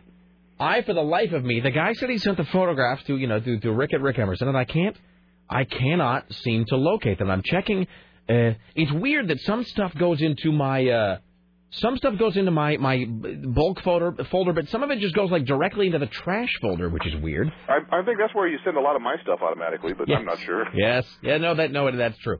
Uh, wait. Hold on. Wait. No. No. Listen. Here's here's the Rick. Here's a bunch of pictures of a sunset I took the other night, which is you know that's nice and all. That's very polite, but I'm probably not going to spend time looking at these. All right. Well, I'm gonna have to wait for the guy to resend me pictures of the bronze nun because it does sound fantastic. And and it, it'll be um, well waxed. I have a feeling so. I have to go polish the bronze nun. Excellent. Thank you. bye. Bye. Here's Tim Riley. So, a man who robbed a drugstore on crutches uh, a few months ago has finally been caught. Don't ask me what took so long. He's a 26 year old transient who police think robbed a Central Point pharmacy in December. Uh, they say Orion Drew is a North Portland transient, but he has relatives in Southern Oregon. The uh, cops say Drew went into uh, Pharmacy Express on East Pine Street, showed a handgun, and told customers and employees to lie down. Now, he's on crutches. And he demanded the highest potency of Oxycontin pain pills that they had. He was also, uh, I, I guess they were afraid of, that somebody might use a crutch on them. Uh, he got away with $8,000 worth of painkillers. And he's in Multnomah County Jail right now, awaiting extradition to Medford. You know, OxyContin is one of those things uh, I've never had. Uh, I've never had either oxycodone or OxyContin, which I do believe are the same drug, just one is time release. They sound fantastic. Like I almost want to get my foot caught in some kind of machinery so that they'll give me OxyContin. You know what I mean? It just it seems like it would be a whole lot of fun to take. Of course, I would never do that illegally, so eh, that's why I would need to suffer some sort of horrific injury. I'm not asking people to injure me horrifically, but it does seem like you know I'd be willing to get my foot caught in a door pretty badly or something if I uh, if they would just give me a bottle of that. Uh, so injured uh, Trailblazer center Greg Oden writes in his blog he's going to vote for Barack Obama, saying he spoke recently to the Democratic uh, presidential hopeful. He said from his blog, "Today I got a phone call from Senator Barack Obama. I was so nervous two days ago when I knew I was, this was going to happen and wanted to make sure he knew I had done my homework on him. I have a lot of respect for him. He already has a really good feeling. Uh, as uh, time got closer, I got on his website, learned more about what he's about, and brushed up on what I knew." So I could be more comfortable. The conversation was quick, like two minutes, but I got to talk to him like a real person. Uh, what I got from talking to him is that he's a real sports fan and he knew about the Blazers. I laughed and explained to him uh, about my mohawk that it's just a haircut, and he told me he uh, liked how I handled myself as a young man. Thanks, Mom. I did not talk politics with him. He talks about this stuff all the time, and I'm going to keep learning more about the issues. He was a nice man, and I am a big fan. So does, Greg Oden doesn't really do anything. I mean, he's got lots of time to read up on Barack Obama. He doesn't really. Yeah. Sarah, you know this eh, way more than I do. He doesn't really play, does he? Because he had the is bum. Greg Oden. Did he break something? No, he's not playing this season. So he's just sort of sitting around. Yeah, because they. Yeah, he was supposed He's kind to of the David Beckham of Portland. Well, then he had to have knee surgery, so he has to sit out the season. So he's going to be playing next season. I thought they made some Promise noise is about how he was coming back earlier than scheduled. Oh, I don't know. Because remember, there was the whole, "Hey, we got Greg Oden. Hey, he can't play. Hey, he's coming back. Oh, I guess he's not." And so, but It was they a lie. They've, st- they've still got his jersey up. Yeah, he Like on always the- sits there. He's sitting there every game in like you know in a fancy suit on the sidelines. Now, is it when you say fancy suit? Is it like a play-in suit or is it like suit and tie? From No, Men's suit and Warehouse. tie. Oh, really? Oh, I was going to say that would just uh, that would be equal parts great and terrible if No, he he actually sits- was suited up, but like in the warm-up jacket. Fully decked out. Last time I saw him, he was wearing like a khaki jacket and khaki pants, and like a bright pink shirt, and he just looks totally suave. You too can get paid for doing nothing. Jesus. You know what? I do. I do regret the fact that Greg Oden isn't actually playing because I had all of these great. It's how often do you get a guy named Odin uh, on, your, on your sports team? Because I love the idea of lots of stories, like when you said like Odin endorses Barack Obama. Uh-huh. I love the idea. Of, yes, today. Today, Odin, the Norse god of war, endorsed Barack Obama for president. The Norse god of um, Wait, I used to know this. I used to kind of have this weird Jeremy Goodwin like ability to know what who is the god of what. I do believe Odin is the Norse god of uh war, well, war and battle, and then something something that doesn't belong like poetry. So the Norse god of poetry endorsed Barack Obama for president today. I'm going to make those Odin jokes regardless. I'm going to try to find news about uh, Odin more often so that we can see what the Norse god of war and poetry is up to. Dateline Auburn, Washington. About 70 senior citizens were evacuated from an Auburn nursing home because the toilets were exploding with steam. Uh, there was a boiler malfunction at Regency Auburn Rehabilitation Center that caused a minor explosion, setting off a sprinkler system and flooding the floors of the three-story building. Steam was exploding through the cold water system. Apparently, a toilet came off the floor in the steam explosion and broke a sprinkler head off. Firefighters were concerned that water flowing from the bathrooms may reach, uh, reach electrical outlets, so they moved the seniors out of the building. One boiler was recently installed, but it wasn't clear exactly what caused the steam burst or how the hot and cold water systems are able to mix and make the toilet explode. Nobody was hurt, but uh, water damage electrical systems in the kitchen. The 72 occupants were temporarily moved to other rehabilitation facilities using ambulances, buses, and vans. You know, anything that has to do with exploding toilets is a real win in my book. So. Mm-hmm. The FBI hopes a reward will lead to tips in the case of a series of hoax bomb devices left at Oregon military recruiting offices. Four hoax devices were left at four recruiting offices between March and November of last year. In each case, bomb squad responded and eventually determined that they were safe. Die Weiße Rose, which is German for the White Rose, was written on each device. Historically, Die Weiße Rose was the name of a small group of anti-Hitler activists in World War II. Uh, the devices were found at Marine recruiting facilities in Salem, armed forces recruiting stations in Portland, Astoria, and in Salem as well. The FBI, the FBI takes bomb threats very seriously, whether or not the device was a hoax or not. They're offering $10,000, and they'll also match a, a $10,000 reward given by some other people to find these vigilantes. Excellent. Uh, by the way, and I'll find a way to blame Bill, Bill Gates for this. Uh, so uh, I so the guy sent me uh, the nun photos. Uh, and of course, I realized having he just said, "Hey, here's a re," you know, he's forwarding it. For he's like, "Here's a resend of the nun photos from that guy," um, and I realized that actually I do have his earlier emails. They're sitting here in the inbox, and I didn't recognize it because it's from a cell phone, and I didn't really put it together in my head. But so here's the frustrating thing about this. So I'm looking at these emails right here. Maybe this problem doesn't happen on one of your Macintosh computers, uh, but I'm looking here at the, the computer, and it says, like I use, uh, I, I all my email, my uh, Rick at Rick Emerson, all my email comes through a web interface just because it's easier. And I'm looking here at the size of the emails, and I can tell the photos are there. Why? The emails are 200k. Typically, you know, an email that's just text is like 4k, five maybe. This this email's 203k. Clearly, there are photos. Uh, so I click on the email. Hey, this is 203k email with these photos. I can't wait to see. I'll click on it. No photos. Nothing there. Can't see them. No, they can't be seen or viewed in any way. So that's fantastic. So I'm sorry, guy. They're just. Uh, it's not that I know you're sending them. Just I can't view them for some reason. So I will continue to. Uh, I'll do my best. Here's Tim Riley. Uh, from Connecticut comes word. Uh, officials have expelled a Jonathan Law High School student accused of igniting her science teacher's hair on fire during class. The girl was arrested after she ignited the ponytail of George Lardis with a lighter. That's. I had sympathy for the teacher until I heard ponytail. Uh-huh. And it's a male teacher, too. Some Probably some old hippie. Men have feelings too. He did not require medical attention, but his hair is singed. The incident occurred in uh, late January, but only became public last week. School officials called the police at the time, and the girl has been charged with reckless endangerment and third-degree assault and a breach of peace. Oh, this is bad news. This happened today. Or yesterday. A fifth grade boy manning the crosswalk near his school was struck by a car and injured yesterday. the driver didn't stop. No other students were hurt. The boy suffered a broken toe and said his back hurts too. This happened on North Denver Avenue and North Bryan outside the Chief Joseph Elementary School. Benny London III, who's only 11 years old. Benny London III? Benny London III, yeah. Was Yeah. on duty escorting students across the street in front of the school when he says a silver four-door sedan went by, ran over his foot, spun him around, causing him to hit himself with a crossing guard flagpole. Uh, the driver should have stopped to help them, but he kept going. Oh, it was a woman driver, too. Of and the silver sedan had a rooftop cargo box. So you're supposed to stop for these kids. Just because you're small, it doesn't mean you can hit them. Maybe if maybe if he was brighter and shinier, she would have noticed him. Ah, you're on the Rick Emerson show. Hello.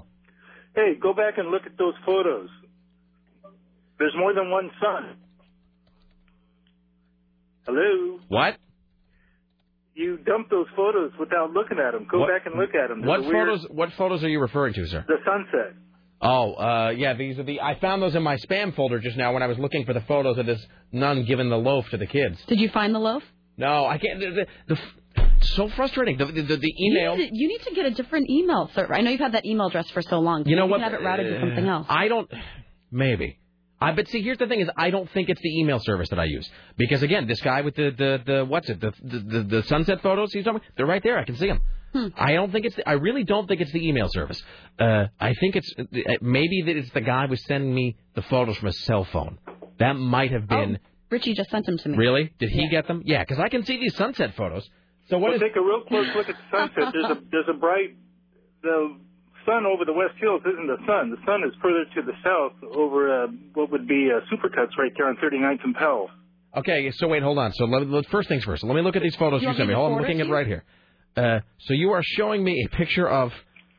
All right, so just everybody knows, this guy is sending me a photograph of a sunset or whatever at, taken uh, from basically the supercuts on 39th and Powell. You uh, it's taken from Safeway. All right. They Uh, have better sunsets. and so you're saying that there are two suns in the sky in these photos. Well, there's something that uh, I thought initially was the sun over the West Hills. It, it's looking straight like over T-Mobile and then up over um, OHSU. Right. It's really bright. I thought it was the sun, but then uh, actually the sun was a little further Oh no no no! I see it. Okay, I see it. I see what you're talking about. That is kind of weird. well, there, actually. there's a separate sun for the east side and the west side. I was just going to say, Tim, uh, Tim's Well- neighborhood gets their own sun, sir, and it's polished three times a day. Well, that's that's well fine. But what's odd is it's so big and bright. Um, out of all the people in Portland, just going down Powell, would a million people would have seen it, and uh, I've not heard anything about it. It's a little odd. Okay, I'll uh yeah, I'll uh well I'll I don't know, I'll I was gonna say I'll look into it, but I don't really know what I would do. So Yeah. all right, we'll uh we'll we'll we'll, we'll look into it. Submit it for your approval. Yeah, thanks. Bye. There you go. All right. Uh, so this is well, you can't really see it, but this. So there's that, and then there's this. That's kind of weird. It is kind of weird, actually. I'm looking. I'll put these on my website later. So this is a guy taking a photograph, and there. It does look, yes, like there are two suns. Maybe one is just some sort of small nuclear explosion. All right, Sarah, did you were you able to see the photo of the nun giving the loaf to the kids? I sure was. I saw the nun giving them the Is- or uh, loaf. do you have more than one? Because the guys tried. To, the guys sent two. me about yeah about two, two different photos here. All right, so yeah, okay, so let me there's see the the other one. there's the close-up one. Oh, Tim, check that out. Where? Right here. Check out the nun giving the loaf. How, how great. There is in, in no world that looks like a loaf of anything Oh, it's a except lo- for. it's a loaf Oh, of that, something. that could be a, a baguette. I hear that a lot. There's some brie in a baguette, children. Be hungry no more. a baguette. I think is a baguette sort of a. She's handling a baguette. Is a ba- a baguette sort of sounds like a low grade fluffer.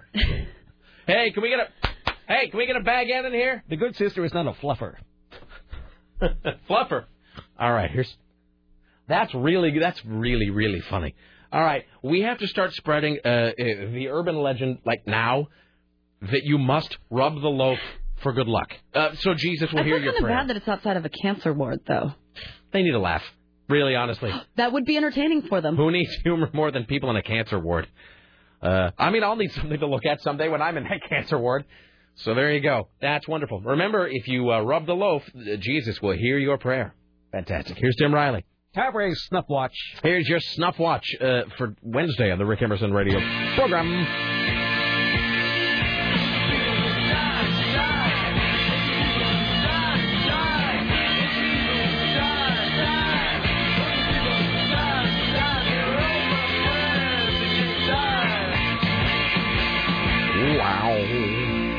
William F. Buckley Jr. is dead. Dead. 82, found dead in his home in Connecticut by his cook. Now, whether or not you agree with him, and probably most of our listeners would, uh, he did live a full life, and even with you know two or three pages, I mean, it just scratches the surface of everything he did. He was an editor, columnist, novelist, debater, TV host, star of Firing Line, a harpsichordist, a transatlantic sailor. He even ran for the uh, New York mayor's race once in the 60s and lost. He also uh, founded the uh, National Review in the 1950s. He defended Joe McCarthy. He argued with all kinds of people. He uh, founded the National Review in 1955, and it lost money for years, but he kept going with it. He was born in 1925 in New York City, the sixth of ten children of a multimillionaire oil tycoon. And this family had holdings in seven countries. He spent his childhood in France and England and an exclusive Roman Catholic school. This explains so much. He was eight years old when he wrote to the King of England demanding payment for the British war debt. Come on, how great is that? Yep. Excellent. God bless him.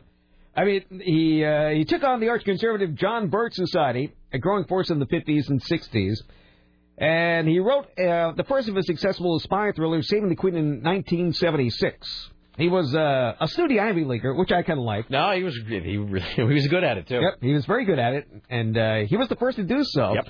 You probably saw him on Firing Line at one time or another. That show was on for years. Up until '99, I think. I think it was yeah, it was on for a long time. Yeah, 1999. He closed down Firing Line after 23 years on the air. Uh, let's see here. I mean, there's just so much about him, and I'm sure all the fans about him know all about Yeah, him. he just he just did everything, and and eh, although he is sort of on the different end of the ide- ideological spectrum, uh, if you if you know who Christopher Hitchens is, Christopher Hitchens is probably the closest to a modern day William F. Buckley. Very erudite, sort of. Well, snobby, uh, snobby, and just oh, you always get the feeling that he is just lowering himself to speak to you as though you were a very small child. You know, you get that like you know Christopher Hitchens will answer a question, he'll go, well, first, it must be noted that, you know, and it's a whole lot of like, God, you're dumb. And that's, I mean, that William F. Buckley did the same thing. Unbelievably smart, massive vocabulary. Oh, he was recruited for the CIA in 1951. Of course he was. Why not? And uh, let's see, he was uh, inducted to the CIA as a deep cover agent. Jesus. Believe it or not. So he was in Mexico City for some ridiculous reason, and he was dosed with sodium pentothal and forced to give out the names of everybody he knew in, in uh, the CIA, but he could only come up with one name, and that was E. Howard Hunt. so I mean, what a life this guy has lived. I mean, I don't agree with anything he's done. Oh no, of course no. He's no ideologically speaking, he's just completely backward and repellent. Mm-hmm. But I mean, that's not the point. He, you know what it is? It's, it's not what he did; it is how he did it. Uh, he really was a man with his own style. He was also capable of deep and genuine dislikes. Uh, we, we have probably his classic uh, TV clip here from 1968, a debate with Gore Vidal.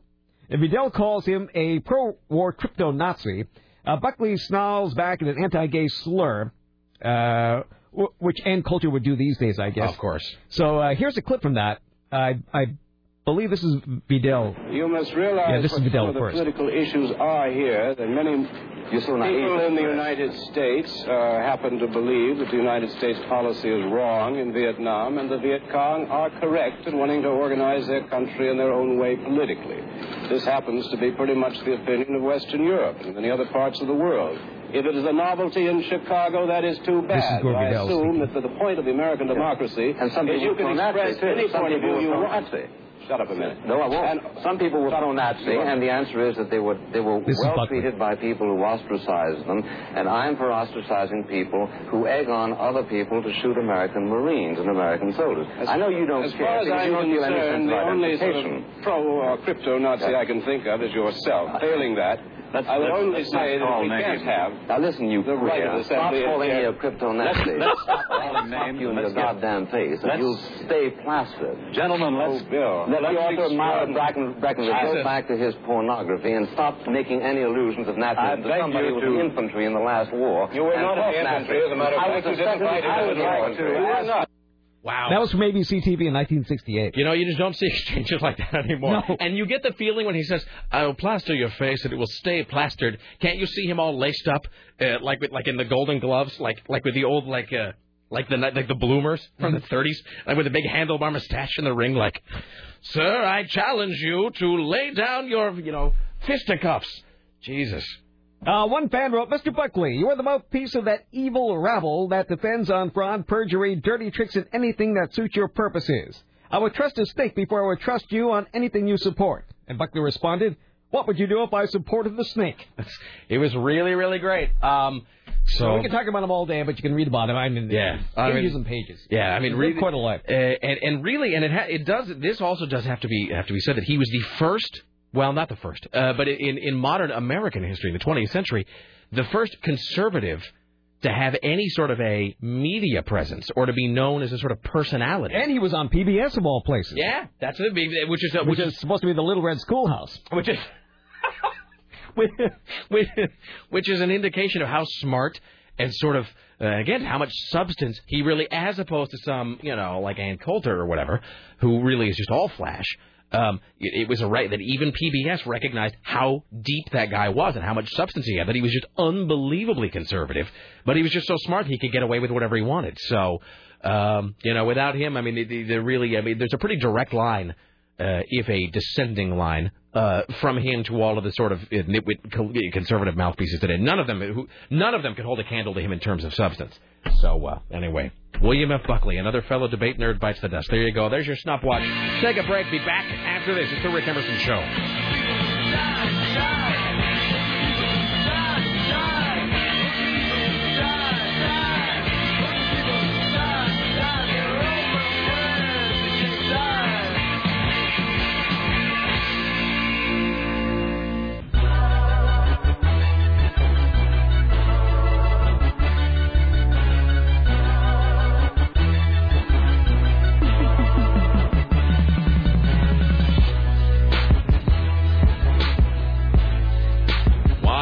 It's the Rick Emerson radio program, the home of the world's finest bumper music. It's 503 733 2970. We have this quiz Are you a glutton?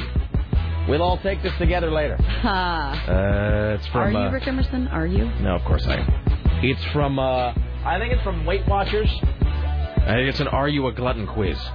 I, of course, am going to be the most gluttonous of all of us, but we'll, uh, we'll take it later. Uh, it's 503 733 2970. Here's what's coming up later on. Uh, we'll do a great top five today. Uh, who wants to know what it is? I do. Top five songs that are the victims of their own success. Top five songs that have suffered because of their own success. Like, I'm just throwing out like Total Eclipse of the Heart. Turn it face down so you can't see. Okay. You're guessing Total Eclipse of the Heart. Maybe. Like something that's been like beat to death with karaoke, but it's like still one of the most beautiful songs ever written. It's entirely possible, sir. Uh, let's see what else is coming up later. We got that. Uh, Mr. Skin at 1.30, and so forth. Uh, I got kind of a cool song to play later if we have time. Here's Tim Riley. The Oregon mayor who posed for racy photos of herself on the internet and lost her job is speaking out for the first time. Mayor Carmen Contour Gronquist uh, was stripped of her position after the town voted her out of office 142 to 139. She said she did the best she could. I gave 110%, and that's all I could do. You know, I devoted the last three years of volunteer time, and the only reason why I came into this mayor position is for fiscal accountability. You know, He's now selling signed copies of that photo on the eBay. Good for her. I really, honestly, I wish her all the best. So uh, there you go. Uh, then we had that debate last night. That was on MSNBC. Yes? So there's some white specks on the counter. I had to get rid of them. I think those are permanent. well, there's here's the thing. There was one of them that I got rid of, and then there's this one white speck keeps coming back. No, it's like I can't get rid of it. It's like it's built into the counter somehow. Oh, yeah, that's been there for a while. It, it really It it's like that way. when McGinley built the studio. It's like he actually super glued a white speck to the counter just to screw with me. All right, I'm sorry. Uh, debate last night. Debate last night. Uh, Hillary Clinton Barack Obama. Luckily, uh, no minds were changed. Uh, Hillary said if she could, she would take back her vote to authorize the war in Iraq. I would not have voted that way again. I would certainly, as president, never have taken us to war in Iraq, and I regret deeply that uh, President uh, Bush waged a preemptive war, which I warned against and uh, said I disagreed with. Mistakes were made. Obama uh, denounced any support from Louis Farrakhan, but Clinton didn't think that was enough. If the word reject, This is uh, so brilliant. Senator Clinton feels is stronger than uh, the word denounce, uh, then I'm happy to concede the point, uh, and I would reject and denounce. And right there. That's you know what that is. I drink your milkshake. That's what that is right there. She told she thought she was going to just uh, shaft him with that, that because because he got the endorsement by uh, Farrakhan and he didn't he didn't really say anything about it. He kind of went, well, what can you do?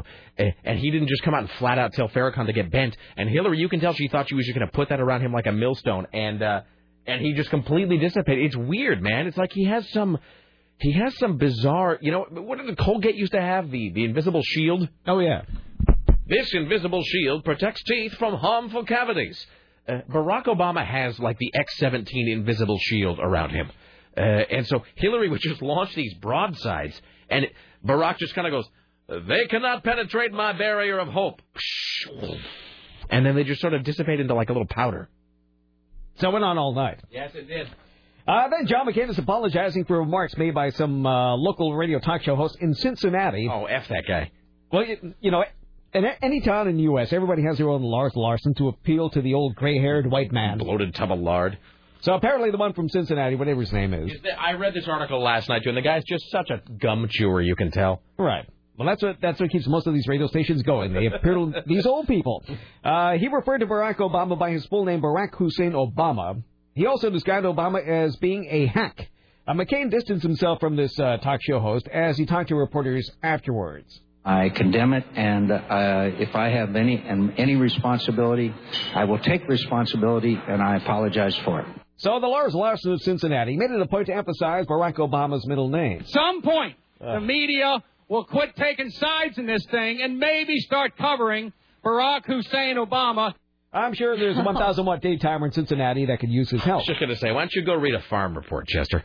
Yeah, the guy, and he said it like 50 times during the speech, and you know McCain immediately came out and told that guy to get bent. Yeah. Uh, McCain came out and just, you know, that's and that's got to be embarrassing for a guy like McCain, who whatever whatever one thinks of McCain, he is a man of a certain stature and does kind of carry himself in a certain way, and then you just get some tool user. You know, it's some guy uh, sitting behind a five dollar microphone at you know at like a station in the middle of a cornfield, who and they all think that they're the next Rush Limbaugh. That's the Yeah. problem. They and that's see and that guy there, that whoever that name is, whatever Dick talk show host, he is the unfortunate uh, progeny of William F. Buckley Jr. You know what I mean? Yeah. That's really what it is. Just like Nirvana gave us Puddle of Mudd, so William F. Buckley Jr. gives us that uh, dick, whoever he is. So F him. Something. Anyway, uh, back. To, oh, here's this is interesting. A school bus driver in Gilbert, Arizona, could face charges for her involvement in a brawl that took place on the bus. Uh, they want Kim Sullivan charged with aggravated assault for getting into a shoving and hair pulling match involving three teenage students. Uh, you know, the teenage students started all this.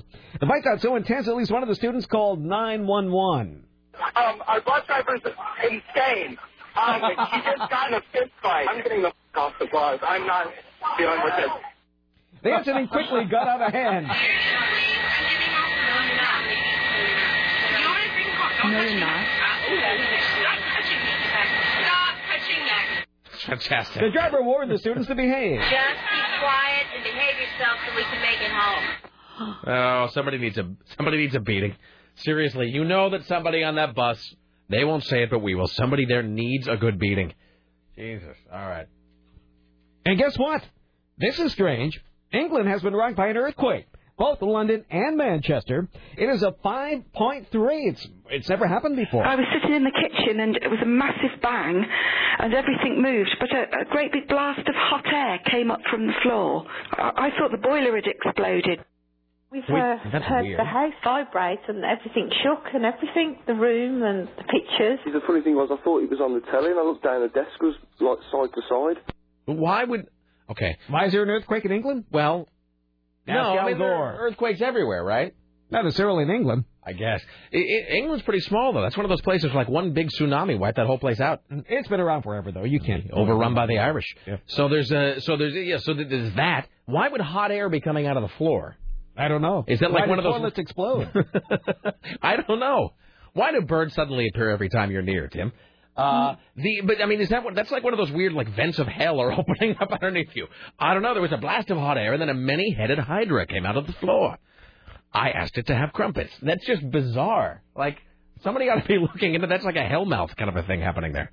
All right, so uh, there's that. Also, by the way, now you know for a long time we ran a promo here that had um, that had Likus uh, miking the arm for his for his microphone, Uh, where he I would loved that promo. see. Would, let me see if I can see if I can mimic it here.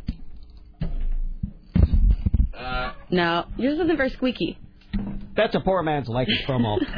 yeah, I'm trying to like replicate the Likus promo, but it was it was his his mic arm was really really squeaky, and so he was kind of going. Like moving his mic arm back and forth. So there's a new one though. I'm gonna find it. I'm gonna make a promo out of it. You heard Likus' show yesterday. He is sitting in his uh, in his I don't know what it is. It's like every time they give him a studio, they give him one thing that doesn't work. Um, I mean, for the longest time, like the microphone would it was one of those old microphones that looked like a water molecule, and he would go in there and he'd be speak speaking into the wrong end of it, so it sounded like this. I remember more than once, Likus came in, and Tim knows what I'm talking about. They have one of those in, that in Prod 2, which is right next to us. One of those old school microphones. It's like two spongy uh, Nerf balls back to back, and sometimes you don't know which end of the microphone to talk into.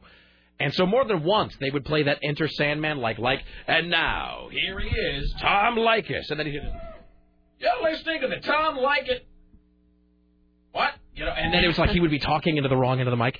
Then he had the microphone arm that didn't work. They Then- have one of those at um at KUPL, one of those huge, The big spongy, yeah. and one actually in this in this problem Yeah, and right you here. never know if you're talking to the I right could end. never tell. Then they put him in New York, and they wouldn't. There was something where the microphone off switch didn't work, and he didn't realize it. So he was sitting there eating on the air during a call, and so he told us the, way he recapped it was even better. Where somebody's going, "So anyway, Tom, I'm trying to dump my girlfriend," and Tom's going, "Really? That's great." Just sitting there eating throughout the entire hour. So last night I'm listening to him, and it's again the same thing. Where they've given him a whole studio except for one thing that doesn't work, and this it's the table. And I guess the table has one bum leg, so it leans constantly. And so every time he would sort of shift in his chair, the table would kind of go, "Ah!" and it was just the loudest thing you've ever heard. It's fantastic. So I'm going to find that. That will be a promo soon. Here's Tim Riley. Well, a tribute to uh, Mr. Rogers will include an effort to get everyone everywhere to wear a sweater on what would have been his 80th birthday. March 20th is being promoted as Sweater Day to honor Mr. Rogers, who died of cancer five years ago. A sweater was his trademark on Mr. Rogers' neighborhood. David Newell, who played Speedy Delivery Man Mr. McFeely, didn't we interview him once? We had. Uh, I don't think we Mr. Interviewed him, but I think we met him. Oh, we met him in the hallway. Got our pictures taken. At Intercom. Uh, I forgot. I think he'd been on with Nelson and Terry or somebody. Oh, maybe. And uh, because I met him in the parking lot. I was coming into work, and I had so funny. I had my Mary's Club jacket on that they gave me. So I had my Mary's Club jacket on, but then that guy who worked at the Cosmopolis Police Department sent me a a patch because we love Cosmopolis. The guy sent me a patch from the Cosmopolis Police Department. So I'm wearing a jacket from a strip club, but on the shoulder it says Cosmopolis Police. And so I'm walking in, and there's what's his name? I forget his real name, David something or other. Uh, and you know, it's Mr. McFeely from the Mr. Rogers Show. And I said, "Dude, you're Mr. McFeely." You know, like every idiot. Uh, you're you're that guy. And he goes, "Yes, I am. Nice to meet you." And he goes, "Are you with the police?" And I said, I realized he was asking me because I had this Cosmopolis police badge, and I had to say. I said, "Oh no, it's just a listener gave me." And then I was like being really careful not to let him see the back. Like I was all embarrassed. I didn't want Mr. McFeely to see me wearing a strip club jacket. I, I felt all ashamed. Um, but yeah, we didn't have mom, but we yeah he he came into the stu- uh, in the hallway. We met him there. So yeah. So, uh, Sweater Day is uh, part of a six-day celebration planned for Family Communications of Pittsburgh. Uh, that was Mr. Rogers' company that used to uh, produce the show. So, March 20th, make sure you're dressed up uh, for Mr. Rogers. Excellent. Uh, want Michael Jackson's merry-go-round? How about his locomotive or his curtains? Those items could hit the auction block next month. As Neverland Ranch is put up for public sale unless Michael Jackson pays more than $24 million he still owes on that property. Financial Title Company filed a notice of trustee sale with Santa Barbara County Superior Court, setting the auction date for March 19th.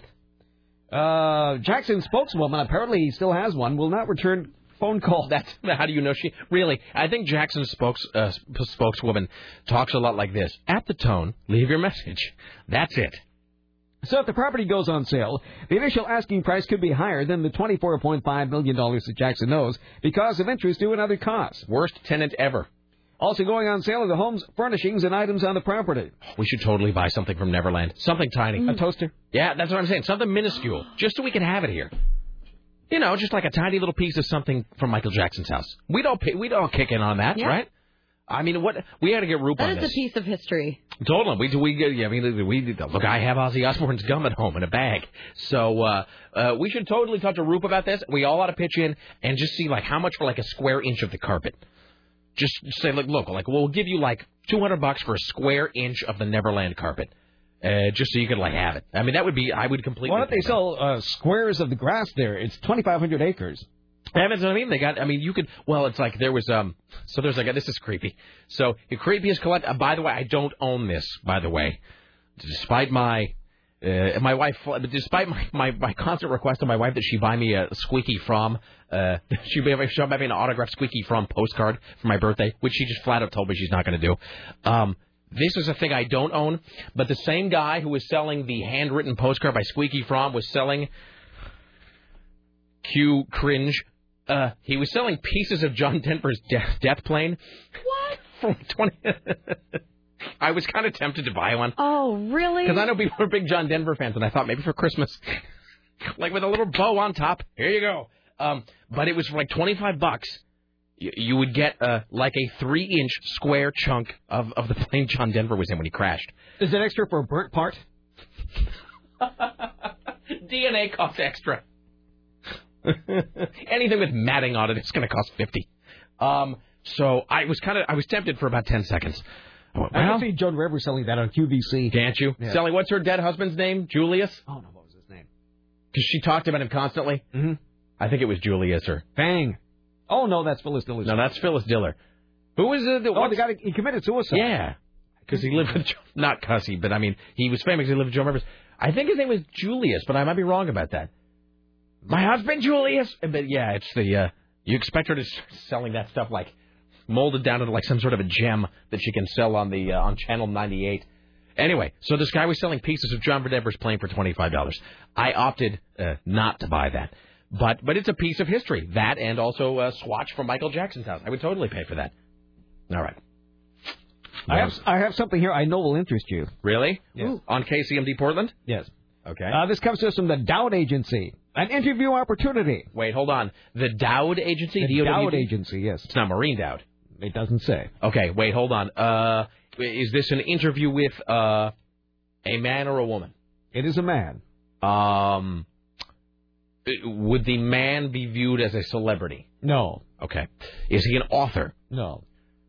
He's not an author. Well, he has written things. Is is he uh, being interviewed to promote something he has recently written? Uh, let's see here. Uh, possibly.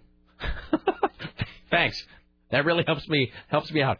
Um, uh, is it regarding music? No. Is it regarding television? No. It's a product. Oh, it's regarding a product. Is it regarding a Ronco product? No. Is it regarding the fat scale? No. Is it? I'm going to do two more, then I'm going to give up. Is it? Um, it's a man. He may have recently written. He is on promoting He a wrote product. something in 1998. Is it something I am familiar with? Do you think the thing he wrote in '98? No. Worst clues ever. Um, uh, Should we give up? No, no, no, no. Hold on. Give me, give me. Um, uh, is it about infomercials? No. Although th- this might uh, turn out to be one. But he he does not have an infomercial Okay. as far as I know at this point. Uh, so did he write uh, an article about collecting Star Wars figures? No. Okay. What? What? Who is it? Learn the hard facts about bad breath. Dr. Marvin Cohen is a bad breath expert. He actually wrote the halitosis section of the 1998 Encyclopedia Britannica. How many people know about this? What causes bad breath? How can you really get rid of it? Can you really get rid of it? Dr. Marvin Cohen can answer all these questions plus many others about bad breath and halitosis. I think I think Joan Rivers' husband's name was Marvin.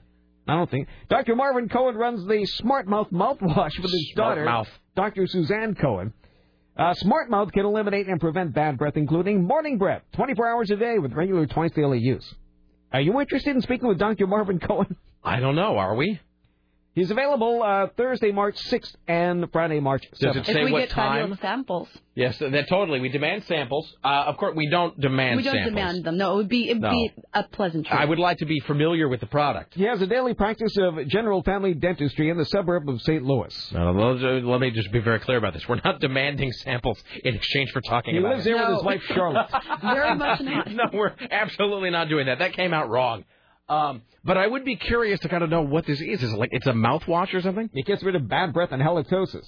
All right. It's called Smart Mouth mouthwash. Well, Richie, we're not asking for samples. Let's be very clear on that when we speak to them. Um, so No other mouthwash in the market lasts longer than one hour, according to Dr. Cohen. Well, let me ask you this: uh, Is it alive? Uh, In other words, does it give us a window of time? You can only have him Thursday, March 6th or Friday, March 7th. Does it give a time window though? In No. The, oh, really? So we can do it live? Because I I'm not, suppose I'm so. not going to pre-tape that crap. Right. So okay, but you know what we could do with that? We could do our uh, like our Dr. Elmo thing. Uh, we have a listener kind of do the stunt interview, Oh, that was so uncomfortable. but it was fun. Mm-hmm. It was fun, and then it would be a chance for a listener to win something. And plus, then we get to have him on, and uh, I don't have to do it. I don't have to get a. Then it's you know what it is. It's like a little coffee break in the middle of the show for me. I can just sit here. I don't have to do anything. All right, we should hand that to Richie. I think that's a yes. Richie, it's time for us to learn more about the facts of bad breath. Hey, can I just tell you this? Do you remember I told that story yesterday when uh, Laura and I were doing the big loop around the city? We drove down 82nd past Honeysuckles, uh, and uh, it, it- we drove by all of those like uh, trashy restaurants and whatever, and then back to our home. You know, we drove Like every day. Yes. Anywho, so we were driving down Sandy, and it was like way, way north. It was like a hundred and you know whatever in Sandy. Mm-hmm. We drove by a restaurant, and I only saw we we saw it, and we sort of couldn't believe our eyes. And you just prompted the memory. I think that there is a restaurant in Portland called Tosis, T O S I S. See, that's the face we made because what are the first things you? And first of all, Lara told me that there's some other illness that ends in it's like bariatosis or something, which is like an uncontrollable fungus of your toes or whatever. Uh, and then there's halitosis, right? Mm-hmm. And I think she said that the suffix tosis means like rot or something. I'm, I'm, I'm but I would you would somebody look up? I'm going to go to Wikipedia. There's a Tosis restaurant in Stevensville, Missouri. okay, but I yeah, think this one's on 61st and Sandy. there you go, 61st and Sandy. My name is Tosis. I live on the second floor. um, the uh, okay, I can't. Rick, it's things like that that you say is why I love you. Well, my only. It is a big triangular diner on Sandy where mostly old people go. So you I'm- can smoke is, it there. The, is it the new Sandy? Is that that they made the Sandy It jug says now? you can you can smoke there and play video poker. Oh, really? Really? All right. I don't know. City we didn't go just in. depresses We just me. we just drove This by sounds it. like some Tonya Harding place. Uh, let's see here. Tosis, because she told me that Tosis is again some sort of a um, uh, uh, um, you know, it's a medical suffix that it. Oh, it's a it's a Greek something. influenced restaurant. Let's see. Tosis. Where mostly old people go. It's funny. I uh, let's see. Oh, ptosis. Okay, here we go. Ptosis means disease. this is from uh, whatever some magazine here. Ptosis. Okay, here we go. Ptosis means disease, usually condition of the skin, and generally refers to non-inflammatory skin disorders. So there you go. Well, something that old people like. So, by the way, we're not passing judgment on the restaurant. It's restaurant. supposed to have fabulous food. Well, so they're saying we're just. I'm just saying it is a restaurant. No, correct me. if- We're, we're being I guess accurate about it's this. pronounced Tossies. But it's spelled Tosis, T O S I S. Tosis, which according to this site means disease. I wonder if maybe someone didn't consult a phrase book correctly. That's kind of what I'm wondering. All right, well, whatever. I'm Well, sure- nobody would care once you get above a certain street. I'm just saying, I'm sure it's a fine place, but the name of the restaurant did sort of throw us a little bit. Mm-hmm. So there you go. All right, well, fantastic. So uh, there you go. Well, we'll look into the halitosis guy. Tosis. Don't you think it's about time that somebody made, like one of the Farrell, Farrelly brothers, I think, made a movie with Mr. and Mrs. Tosis? Hello, Mr. and Mrs. Tosis. Come on in. Uh, hi, you're on the Rick Emerson Show. Hello. Hey, Rick, Tim, What's up? Sarah. Hey. Uh, did you read the uh, uh, the article about the Arlington mayor this morning, the Oregonian? Uh, no, no, We don't just read the had- we don't. We read What? headlines. We skim, sir. Well, I got a little Emerson snicker this morning when I opened my paper. The last quote she gave is, "I regret nothing." Really? Yeah, Good it's, for her. It's in the paper. Uh, about three weeks ago, I called, and uh, when I, I heard Sarah say, "It sounds like that guy calls every day." And I wanted to say, when you described the guy, you said mid forties, smokes a lot, used to drink a lot. Oh, oh no, no, no. Here's what I was talking about. I was saying that um, uh, of the people who ca- I said that there uh, there yeah, you gave were. a generic description of us. I, well, I said that there's a couple things. First of all, I said that there's a few names that we get. Like we have about a 50 different guys named Jason who call us, and Jesse. We have a Mhm. lot of guys named Andy who call us. We have a lot of guys named Matt who call us. Right. I also noted that a lot of the guys in the audience fell into one of two uh, vocal styles. One of them was sort of a mid 20s. They all sound like Peter from Nickel Arcade. Smart, kind of high pitched, kind of snarky when they talk, kind of like this, um, which is kind of, I guess, how I talk. Uh, and then the other guys all sort of sounded like you, where it's so again mid 40s. You get the feeling they've smoked a lot, and they always sound a little unshaven. Yeah. Yeah, that's you. Yeah, yeah. He used to drink like a fish and smoke weed by the bale. and- Stunned. Yeah, but but uh, that's all gone. Uh, hey, I, I, during this three weeks, I, I wanted to really focus on something. John McCain is 72 years old. I've been watching the obituaries in the Portland area. Uh-huh. About 60% of the people that die are under 72. Yeah. And I'm wondering if uh, we don't have uh, like a primary colors almost kind of thing in the general about to happen. I mean, he's 72, but he's also he spent six years in the Hanoi Hilton, and they busted every bone in his body.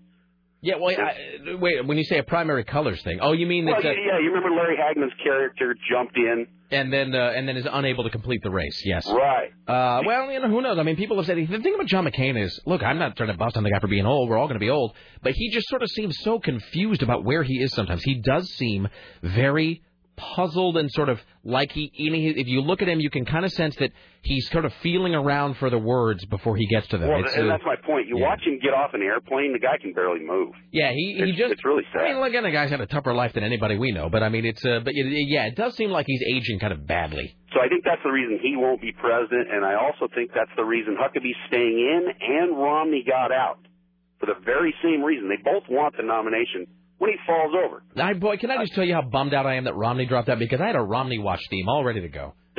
All right, thank you. But, well, hey, one more thing. Yes. My, my brother's in delivery. It's it's well known that the signal drops out just south of Eugene when you go into the power poles. So I pop a CD in when I go down there, but it, it popped out. I hit the eject button right around the Enchanted Forest, and I got the signal all the way to Roseburg. Really? Yeah. Excellent, fantastic. Okay. All right, thank you, my friend. Best show ever. All right. Well, you know, we have those two big tall towers on the hillside, the highest in town. Saturating uh, everybody with our signal. Put up since the 1930s. Into the fillings in your uh, child's mouth. So uh, yeah, I I had it like I was get working on a Romney watch and everything, and I'm not going to be able to use that. But you know what I do? What I do realize is, at some point we're going to have to come up with an Obama watch, uh, or a Hillary watch, uh, or a McCain watch. One of the three. And I, I really, honestly, I have nothing. I have no idea for any of them. I mean, really, I have no idea what we would do for an Obama watch or a Hillary watch. Because there's a couple caveats. First of all, the Obama watch is not going to be about him being black. Uh, just because it's just like because that's just like almost nothing is beneath us, but that really is. Yeah, just, it's just so lame. Um, just like and here's the other thing: the Hillary watch is not going to be like the bitch is back by Elton John because we are not that show. So the Hillary watch is not going to be about her being bitchy. The Obama watch is not going to be about him being black. Uh, and uh, and the McCain watch is probably not going to be about him being old. So those are the just because it's just too, you know, we do try to be a little clever about these things. So that being said, I have no idea what those watches would even be. I mean, I guess if people want, they can maybe mail you, email us. Yeah, we're going to can- need them sooner than later. well, that's the thing is like it's uh, it's uh, it's almost March. So, and I mean the thing is, look, and next Tuesday, we'll probably know if it's going to be Obama because if Hillary gets creamed next Tuesday, even if she doesn't drop out right away, it's uh, you know, it's probably not not going to be long for this campaign. So we will probably need an Obama an Obama watch sooner rather than later. Uh, Todd the Corpse. I remember at one point Todd the Corpse made that Kerry watch that like, let's see, did we ever play this? I know. Here's the thing. I know we've never played the Kerry watch that I made because I just sadly put it away. That I sadly I put it him. put it away that November morning. I was all ready to go with the Kerry watch. I was like, oh, like, I'm even just so mentioning great. his name like makes me sad. It makes you tired. Uh-huh. For me, I just kind of kind of go, "Ugh, all right. Um, but um, anyway, the uh, let's see here. Would, did, Tim, did Kerry have two e's? No. K e r r y. K. We don't even remember how to spell his so. name. We can't even remember how his name is spelled. Well, we, we kind of get rid of those terrible memories. um, let's see. Well, I don't. Uh, yeah, I don't. I don't know where it is. Well, I had. I had it here somewhere. Um, uh, Todd the Corpse had sent me. Uh, he had sent me the um his Kerry Watch theme, which I don't think we ever used, except maybe like once to show what it would be. And I know we never used mine. I might as well say it now. So uh, I'm not going to play it probably, but my um, uh, but my Kerry Watch uh, was going to be. Let's see here. We have it. My Kerry Watch was going to be uh, was going to be the song Carrie uh, by Europe, uh, with then like a bunch of dopey quotes of his. You know that song Carrie, Carrie. Do you know that song? I don't think It's so. a power ballad. from Carrie the 80s. Elisa? No, no, different song. Oh. Uh, it's a power ballad from the '80s by Europe. By Europe, uh, the Final Countdown band. Okay. They did this power ballad called. Oh, now see, now I have to play it later. But um, uh, but I uh, so I never used it. I remember I was all proud of it, and then I remember Sarah sending me a text message. Do you remember the text message you sent me the night that George W. Bush was quote reelected? Here's the thing about 1 a.m. because remember it took forever to count it, and they were doing that thing on CNN where they had like the big bars on the side of the building. Yeah, I remember it's at a at a election party. Yeah. Um, at Holocene. An election wake. party. Yeah, yeah, exactly. at which everybody just drank a lot and then cried. So I remember Sarah sending me a text message at 1 a.m. that just said, no, no, no, no, no, no, no, no, no. That's all it said. Um, but, uh, God, that was a depressing night. yes, yes. Uh, anyway, so, uh, so I just sadly, I, I sadly put all my, uh, put all my dreams away. Here's Tim Riley. An exchange student was starved while being in Egypt. Jonathan McClellan While was being in uh, being an Egypt? Like an in idiot? Egypt, Okay. the country. Oh, I thought you meant an Egypt, like. No, Quit being an Egypt! in Egypt. Okay. Uh, he was in perfect health at 155 pounds when he last last summer to spend the school year as an exchange student in Egypt. so he returned home from Maine just four months later. The five foot nine teenager weighed a mere 97 pounds and was Oh. so weak that he struggled to carry his luggage or climb a flight of stairs. Oh. He was at risk for a heart attack. He said he was denied sufficient food while staying with a family. Uh, apparently, this was a family of Coptic Christians who fast more than 200 days a year. That's not fasting. That's just not eating. Mm-hmm. There's a difference. That's like that. That's like Simpsons when Bart has to go live with the French family. He did not view the experience as a culture clash. Rather, he said, it reflected mean and stingy treatment by his host family, whose broken English made it difficult to communicate. Oh, the weight loss did concern me, but I wanted to stick it out for the whole year. wow. Family and uh, friends and teachers at his English-speaking school in Egypt urged him to change his host family, but he stayed put after being told the other home was in a dangerous neighborhood. After returning to the U.S., he was hospitalized for two weeks. The 17-year-old has regained nearly 20 pounds, but his parents say that's not the same boy who left here. he was outgoing, a straight-A student, very athletic. Now he's less spontaneous and more subdued. She was shocked when he she saw him losing one-third of his weight. So, so much more for uh, no more exchange students to Egypt from Maine. Worst trip ever. Jesus, that's awful. It is. Oh, God. And they, they offer a link for the cultural exchange student so more kids can apply. Does that does the Egyptian kid go home really fat? Did the Egyptian kid go home Probably. rolling him onto a plane like uh, Violet Beauregarde? It says here, uh, be different. if by different you mean no longer alive. Exchange does families good. so does food, by the way. be different. That's what it says. Well, honey, he is different. The benefits of intercultural study. Safety and risk. Let's see what safety and risk says here. Uh, let's see. A risk is a chance that something could go wrong. really? Honestly, do you think? Uh, let's see. Uh, risk management doesn't guarantee that difficulty can't uh, occur somewhere in the world, but it does uh, head off uh, many who might otherwise interfere with it. On occasion, something does go wrong, and uh, the AFS is known for its uh, quality of its response. If somebody gets hurt, uh, they put the care of the student first. If somebody needs help, they'll uh, oh they'll send them home. But in this case, I guess it didn't work. Okay. Jesus. That's like what. Well, that's like I told you about Lara's whole thing to do. We got to go to Nicaragua. Mm-hmm. No, we don't. No, we don't got to go to Nicaragua.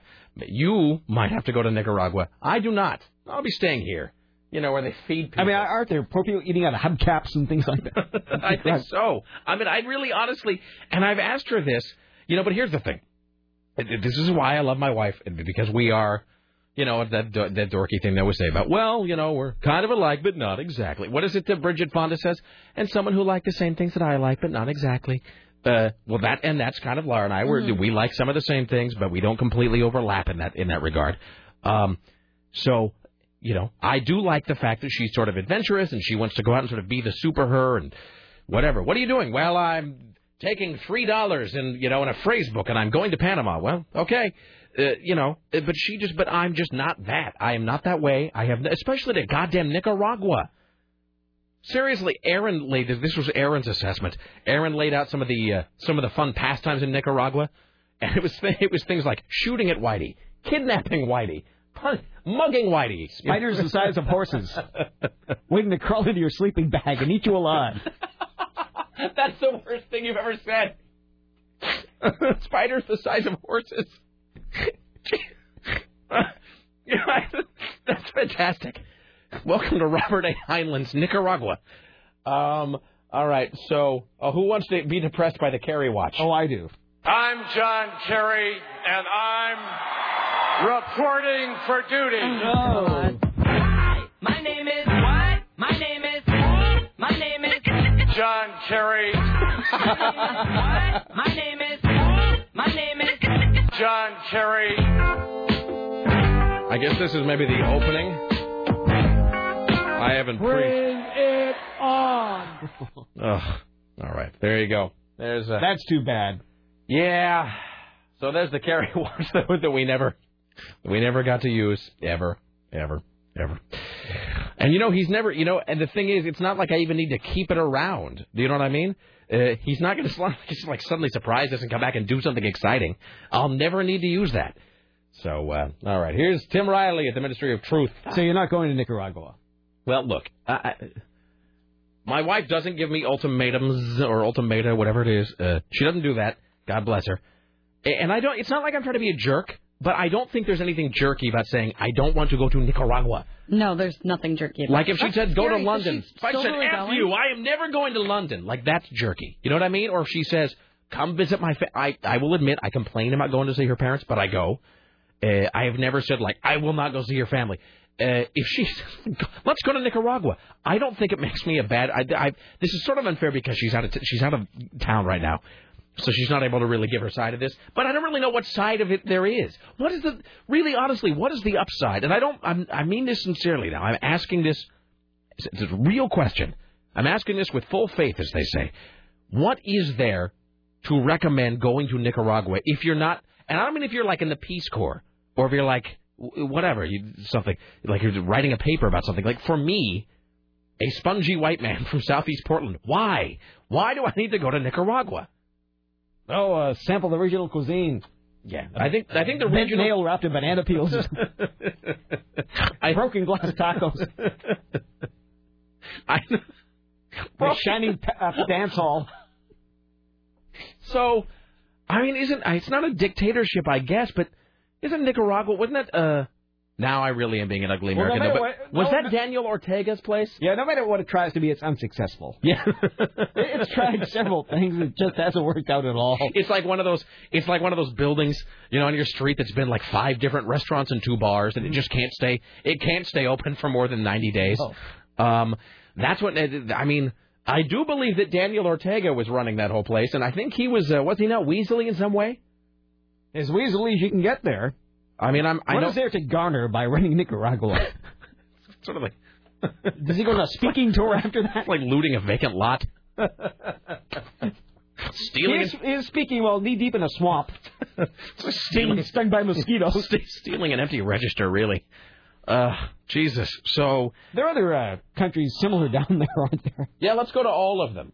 So her claim is that I did not see. Here's the now I do sound like I'm just bitching, but here's the thing: is her claim is because she's like you you never travel, and I said hey, I said I went to Europe. I said I went to London, I went to Scotland.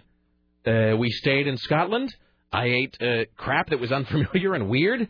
Uh, we went back to London. We did a whole bunch of stuff. We, you know, I saw a thing that was like a million years old, and I pointed at some, you know, another thing that was like carved out of something, and you know, whatever.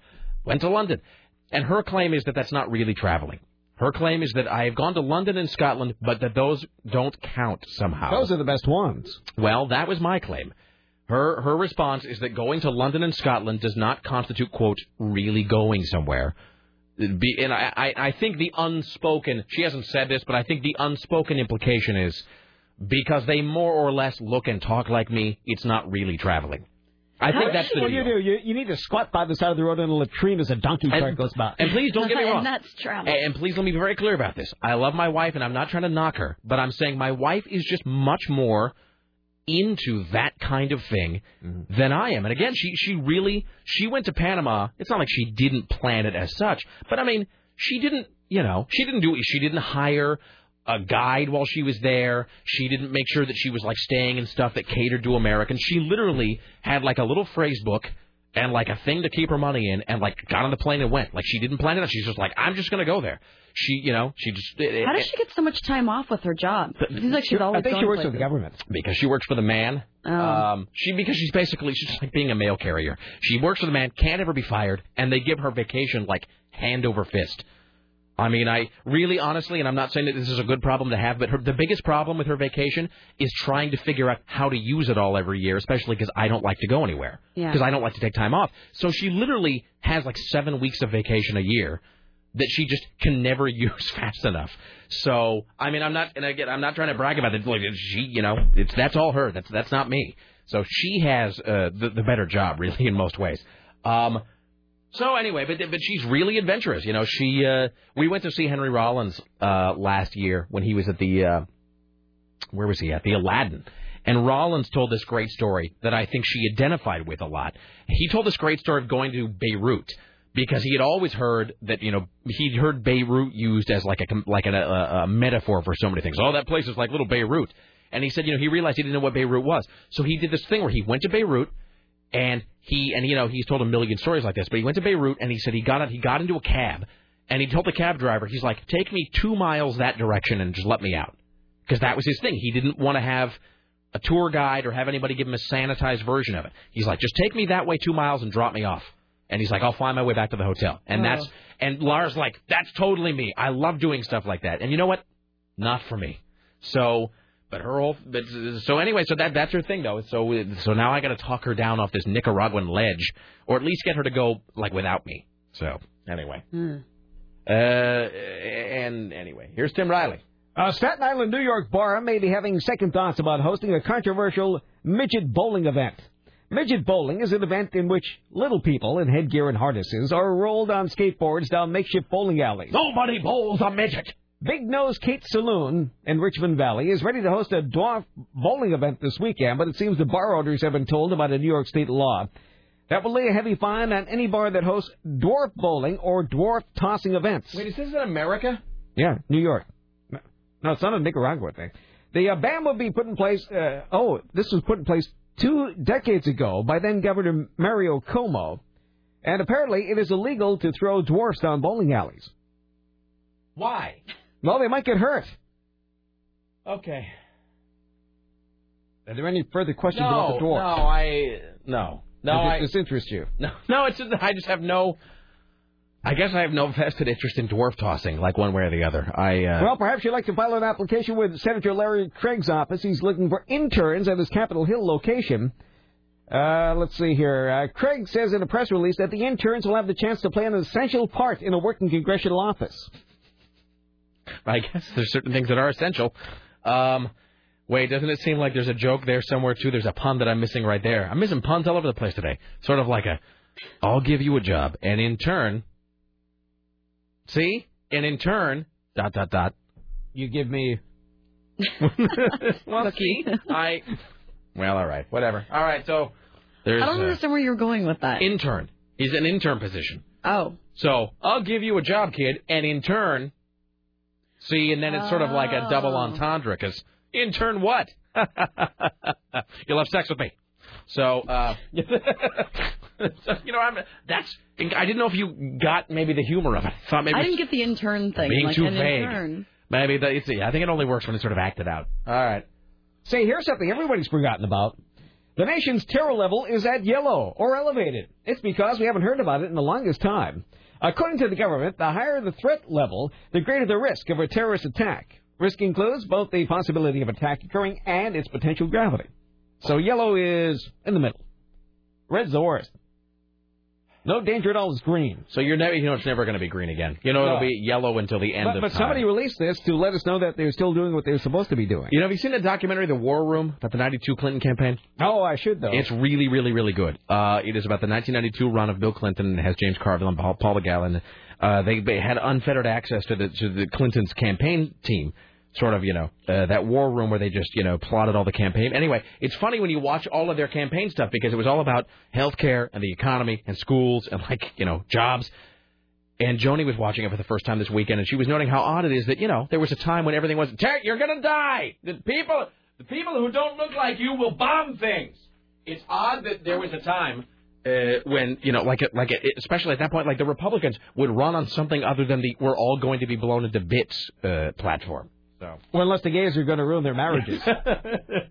you'll you'll you'll be bombed at, right after your children have been turned gay. Your children your children will be turned gay and then blown up. uh, fantastic. There's a big uh, feud going on in southern states. Tennessee and Georgia are fighting about Tennessee's proposal to withdraw the state border with Georgia. Apparently, they want to take a piece of Georgia. State of Tennessee, our General Assembly does not believe there is an error in the boundary uh, between Tennessee and Georgia, that there was no survey error, that the boundary that is there, that has been there for almost 200 years, is the boundary that uh, should be recognized by all. Boy, you're a dumb and pointless Now, man. at the center of all this wretched jarring is the fact that Tennessee wants to seal some of Georgia's water. Well, the resolution that was passed doesn't deal with anything but the strict boundary, I think from the feedback I've had from the state, this uh, is all about water and access to the Tennessee River. Here's the thing. Like when my wife wants me to go to Nicaragua, that's like when she said, that's like saying, let's go hang out in Tennessee for a couple weeks. That's what that, that's what that makes me feel like. You know what I mean? It's just, it's just places that it just seems like I'm to have a bad time and it's just to be filled with ick. As again, like, you know, hey, what, what should we do? I don't know. Let's go, let's go hang out in Selma, Alabama for a couple weeks. No, thank you. Thank you. I'm not to do that. No, sir. All right. News for the ladies. Surprise, surprise. Frequently shirtless actor Matthew McConaughey has been named Hollywood's hottest chest. Who? Matthew McConaughey. Oh, well, he's nominated for every, like every year he wins that crap. Followed by David Beckham, Hugh Jackman, Jesse Metcalfe, Andy Baldwin, David Charvet, James Clement, Brody Jenner, Zac Efron, and Mario Lopez. Mario Lopez, really? Yes. Okay, fair enough. And this is for who? Who did this? Uh, who did this? Uh, doesn't say. Uh, All right. Whoever did this. Somebody did it. All right. Oh, Matthew McConaughey is like George Clooney, where he's just sort of like he's the go-to guy. Like if you I, don't I don't find Matthew McConaughey attractive. you say you he's thought he supposed was. to be he's supposed to be this action hero with these perfect teeth. I mean, he has the whitest teeth of any actor I've ever seen. But you saw him in Sahara, right? Was that him? One of those terrible movies. Yeah, you said it was the worst movie you'd ever paid to see. Um, no, and Matthew McConaughey seems like a go-to guy, and I. He I, has those Lou Dobbs teeth.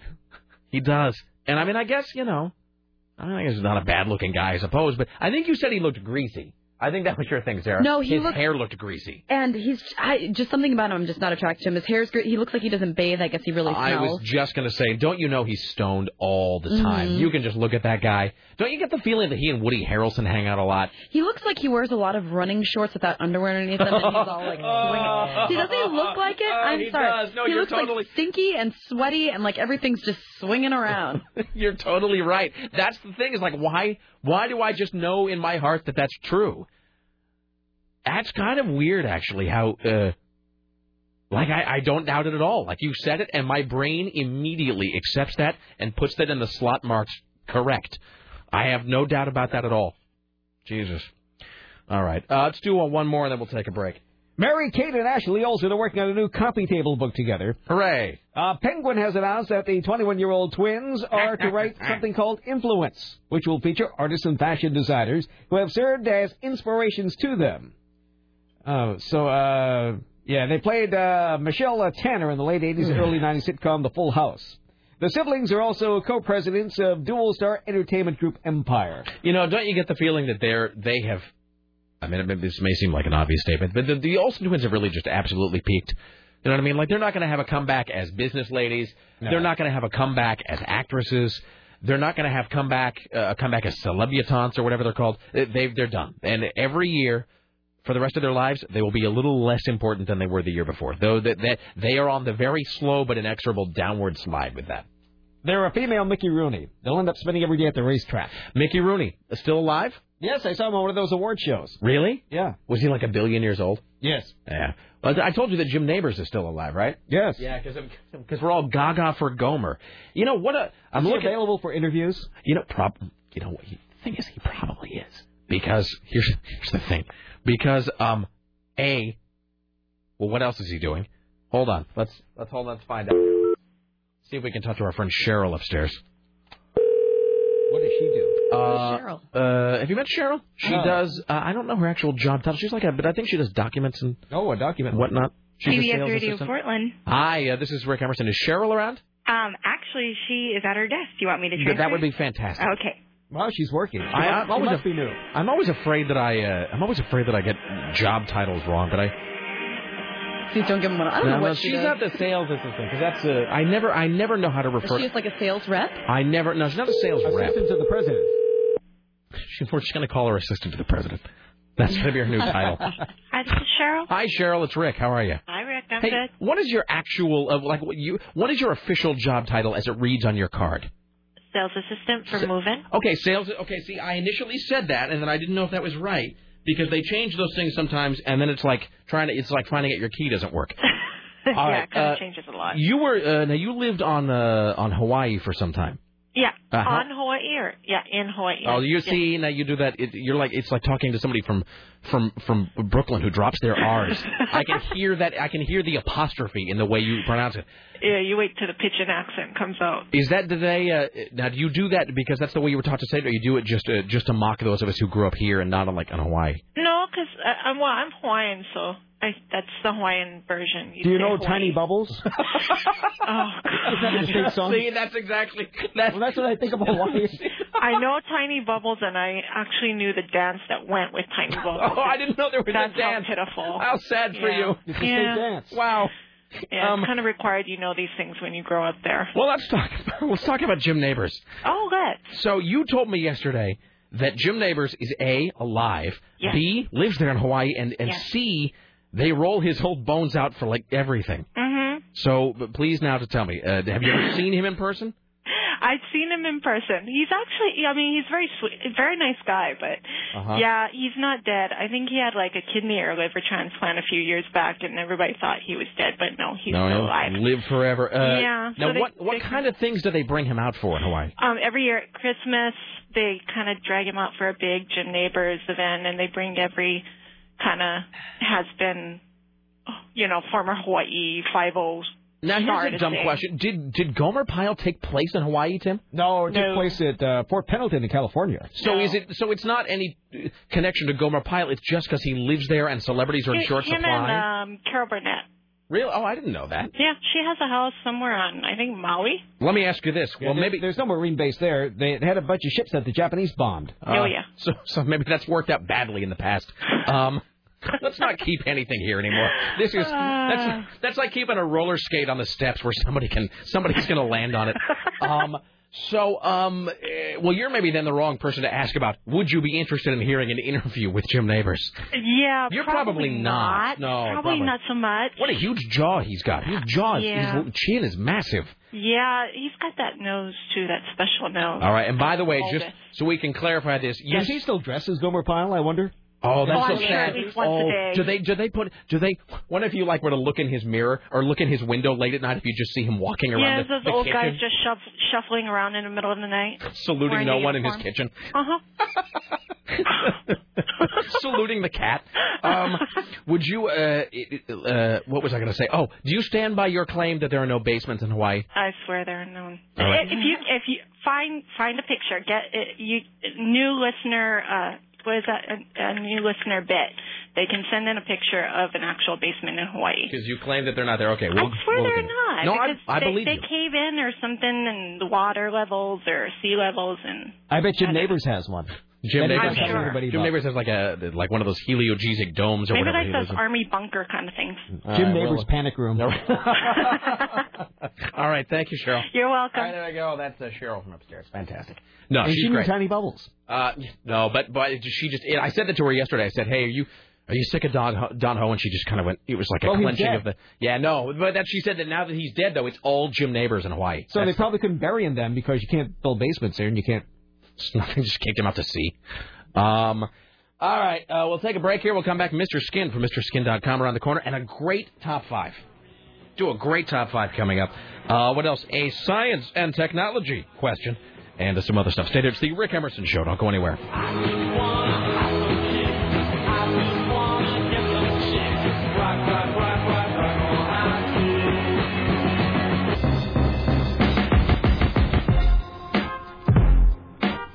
Rick, a nice compromise for you and Lara might be for you to go to Guatemala.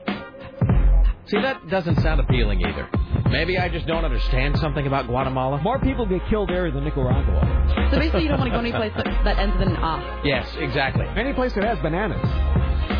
No, once that- people that's start true. protesting, once people start protesting picking bananas, you know you got problems on your hands because the banana people who own those trees don't like it. Okay.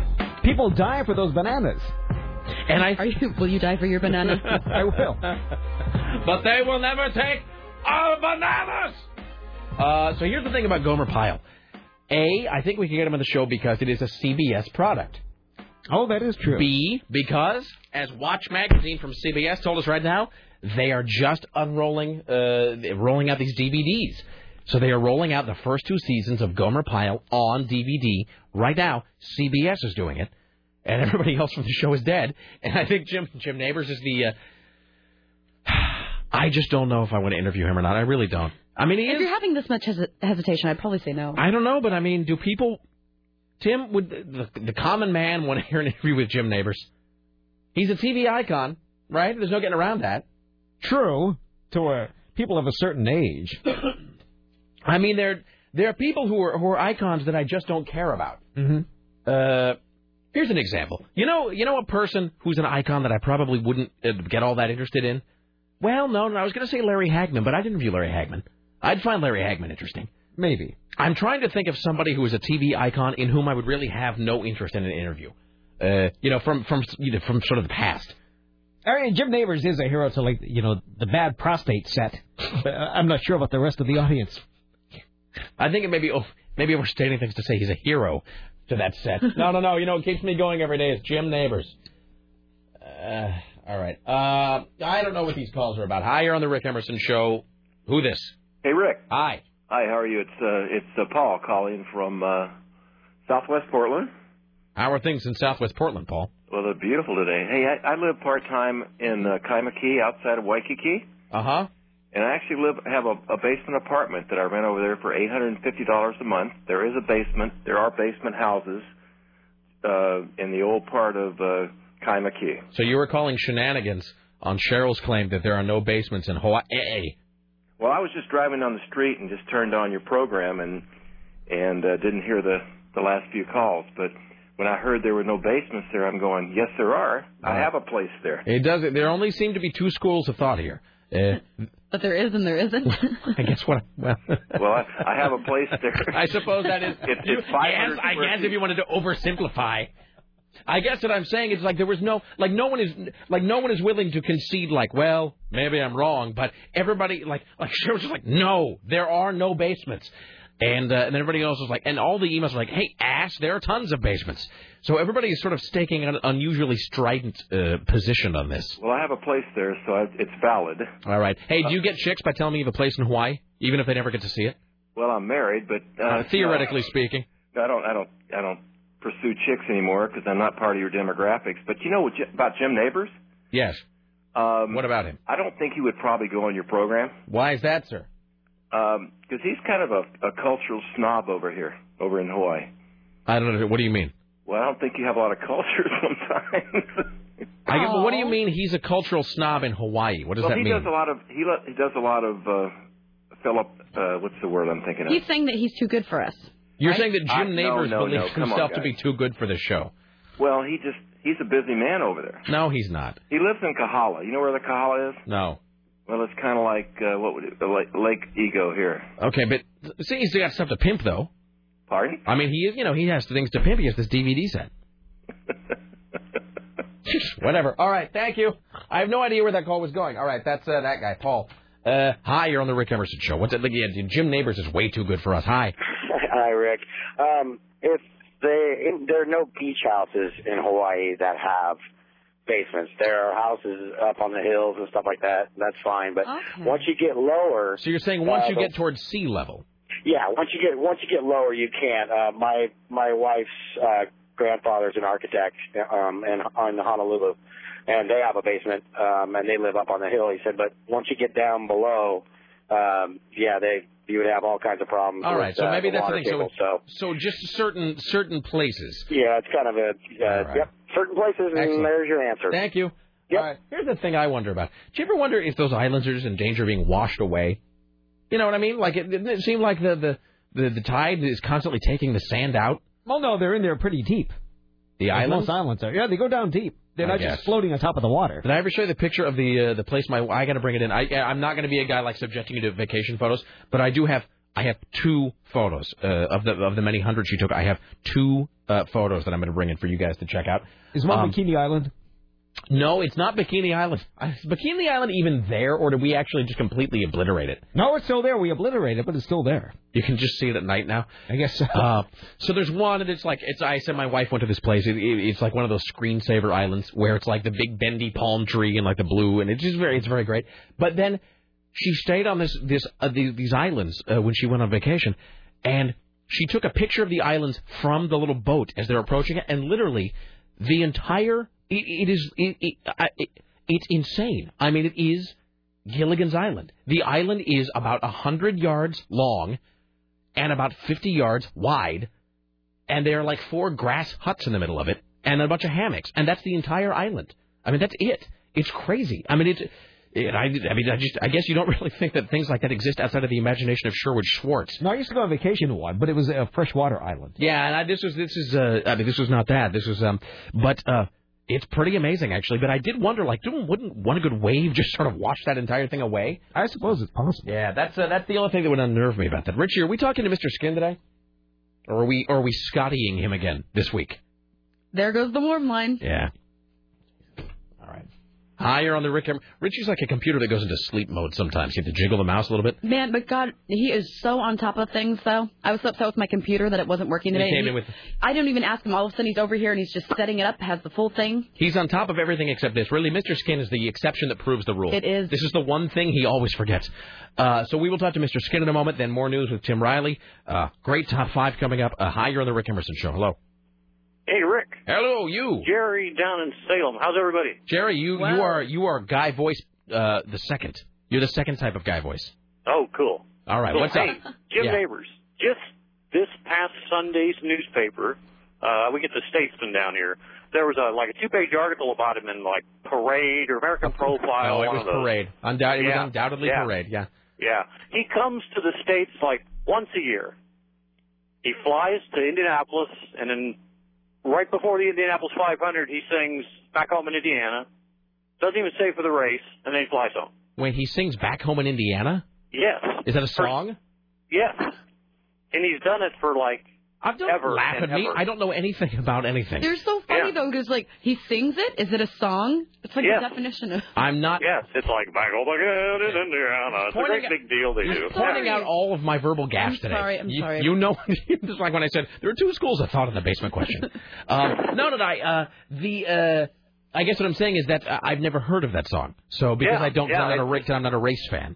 Yeah, and he's yeah, it's been a big like it's a big tradition. Oh, we got to find it now. We got to They've find done uh, it, footage done of, it for years. Yeah, footage yeah. of Jim it's, uh, Nabors singing that song. Well, you All know, right. now it's the ultimate goal to get and him it's on the it's show. the you know Totally. it's the deep it's the deep Gomer voice you know he uses. The deep Gomer it's voice. fantastic. Yeah, Yeah, you guys got yeah. a real deep Gomer voice. All right, thank yeah, you. Yeah, the real deep Gomer. Hey, and one other thing. Uh, yes. If you remember a month or so ago, the fellow that played uh, uh, Sam the Butcher, Yeah, bring it out he's to like me. Yeah. Ian Gomer Pyle like the whole the whole time. He's like Sergeant Charlie Hacker.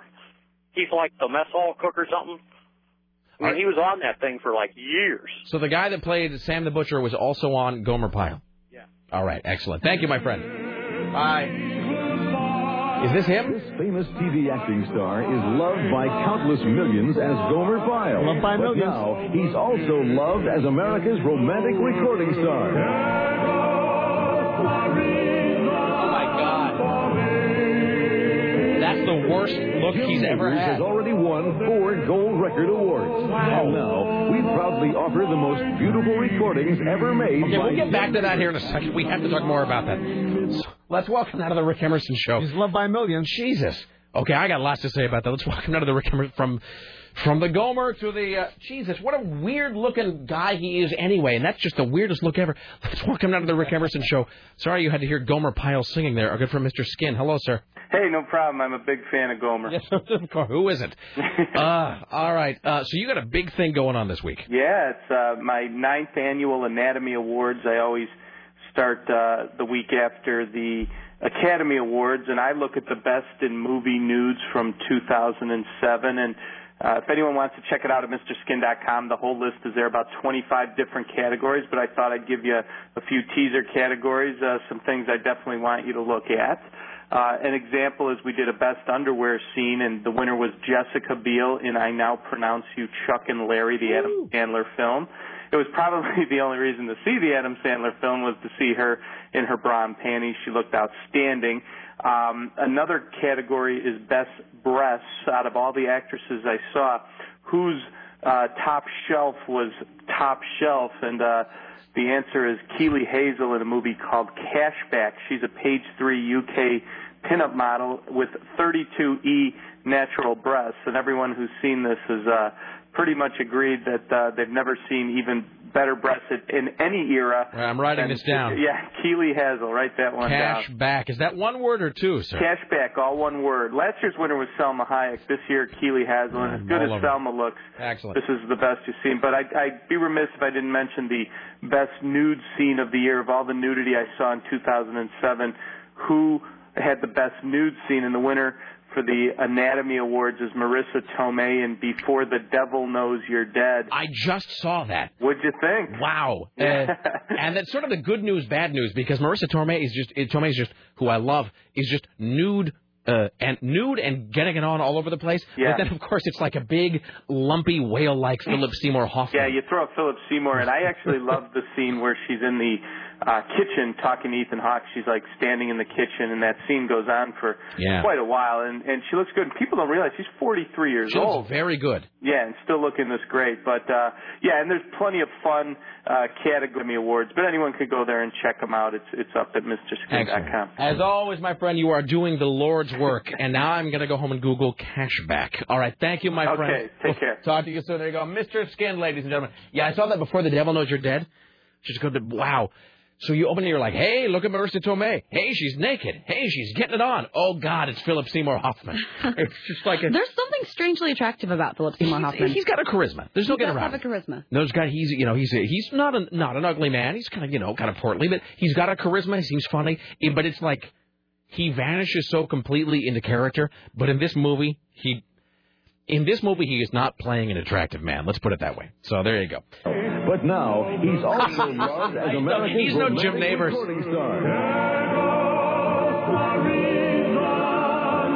Recording. All right, Sarah, you come check this out.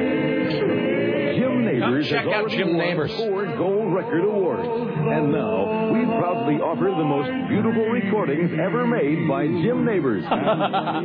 That really is saying something. Yes, here is all the heart-touching What? magic of Jim He's Nabors. sitting on the couch and singing. He's not an attractive man. Next to a potted plant.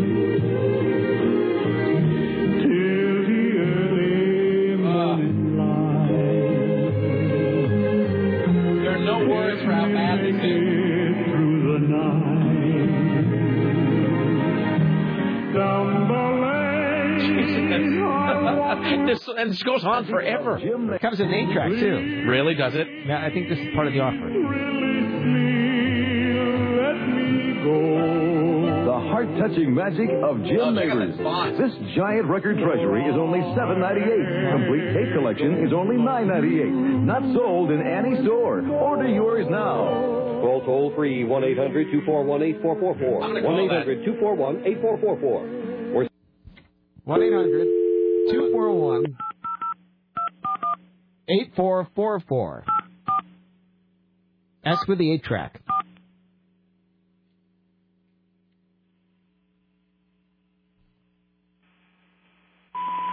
I'm stunned. Your call cannot. Yeah, okay, that's too bad.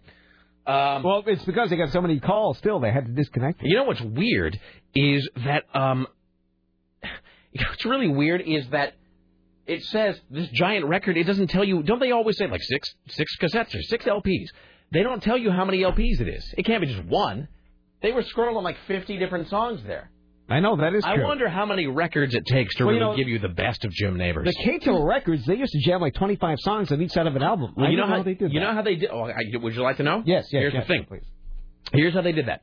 Uh, uh, because I had the same. You were totally right about that. That you know those KTEL records. You're right. They would have like 40 songs on them, and you're like, how did they do this? You could. Did you buy KTEL records? Yes. Uh, do you remember the titles of any of them? No, not Because I do. I have a whole bunch of KTEL records at home still. I have uh, KTEL's Pure Power, uh, and Pure Power was a whole lot of like Boston and uh, REO Speedwagon. I had KTEL's Rock 80, and Rock 80 had uh, Rock 80 had uh, Rock and Roll High School by the Ramones of all things. Uh, it had Jesus. One of them had Paradise by the Dashboard Light, I think, or something. Or two out of three ain't bad. Um, Hot Legs by Rod Stewart. This, one of my KTEL records had Alice Cooper. You know, I will say this. Can I tell you this? Al, uh, KTEL records is how I discovered Alice Cooper. Uh, I bought a K because there were no. I've told the story, but there were you know no used record stores in my hometown. There was no rock station. There was Sam Goody, and that was about it. I went to Goodwill, and at Goodwill I found a KTEL record that had both Kiss and Alice Cooper on it, and because they were ballads, of course. It was "I Never Cry" by Alice Cooper and "Hard Luck Woman" by Kiss. And I'm like, "Okay, oh, KTEL record. And it was like a quarter, and I took it home and I put it on, and even for ballads, they were pretty cool. And so it is because of a KTEL record that I discovered Alice Cooper, who I, I grew to love, and of course I'm a huge Kiss fan. Um, but here's the here's the way they did it. Um, to make uh, a record, how do I put this? The higher the fidelity or the better you want a song to sound, the thicker the grooves are, the wider the grooves are, and the thicker the vinyl has to be. Um, but on KTEL records, of course, they don't care about quality at all. It's just about jamming the maximum number of songs on there. So the grooves are really tiny and thin. So if you were to say like take a, uh, if you were to look at like Hot Legs by Rod Stewart on like a regular LP, and then on a KTEL LP, on a KTEL LP, it's going to be a lot thinner. The, the selection of the vinyl that is that song because the grooves are really narrow because they're just do, they're doing like the bare minimum. I mean, it's basically like having an MP3 that's at like an, encoded at 96k or something. It's the bare minimum fidelity. So that's how they do that. You know who else used to make records? Not just KTEL, Ronco. Oh yeah, yeah. I had some Ronco records. I had a Ronco record that had check this out. I had a Ronco record that had both Convoy and Sweet Home Alabama. I have, and the Osmonds. I have no idea what. It must have just been like whatever he could find laying around the studio. What do we got? Uh, the Convoy, great. Osmonds, go. Skynyrd, go. Jesus. All right. Here's uh, Gomer Pyle from episode one of season one. Hey, Sarge. All right, come in. See what I mean? Why, you were told your first day here how to enter a duty hut. Oh, I'm sorry. I... Get out and do it right.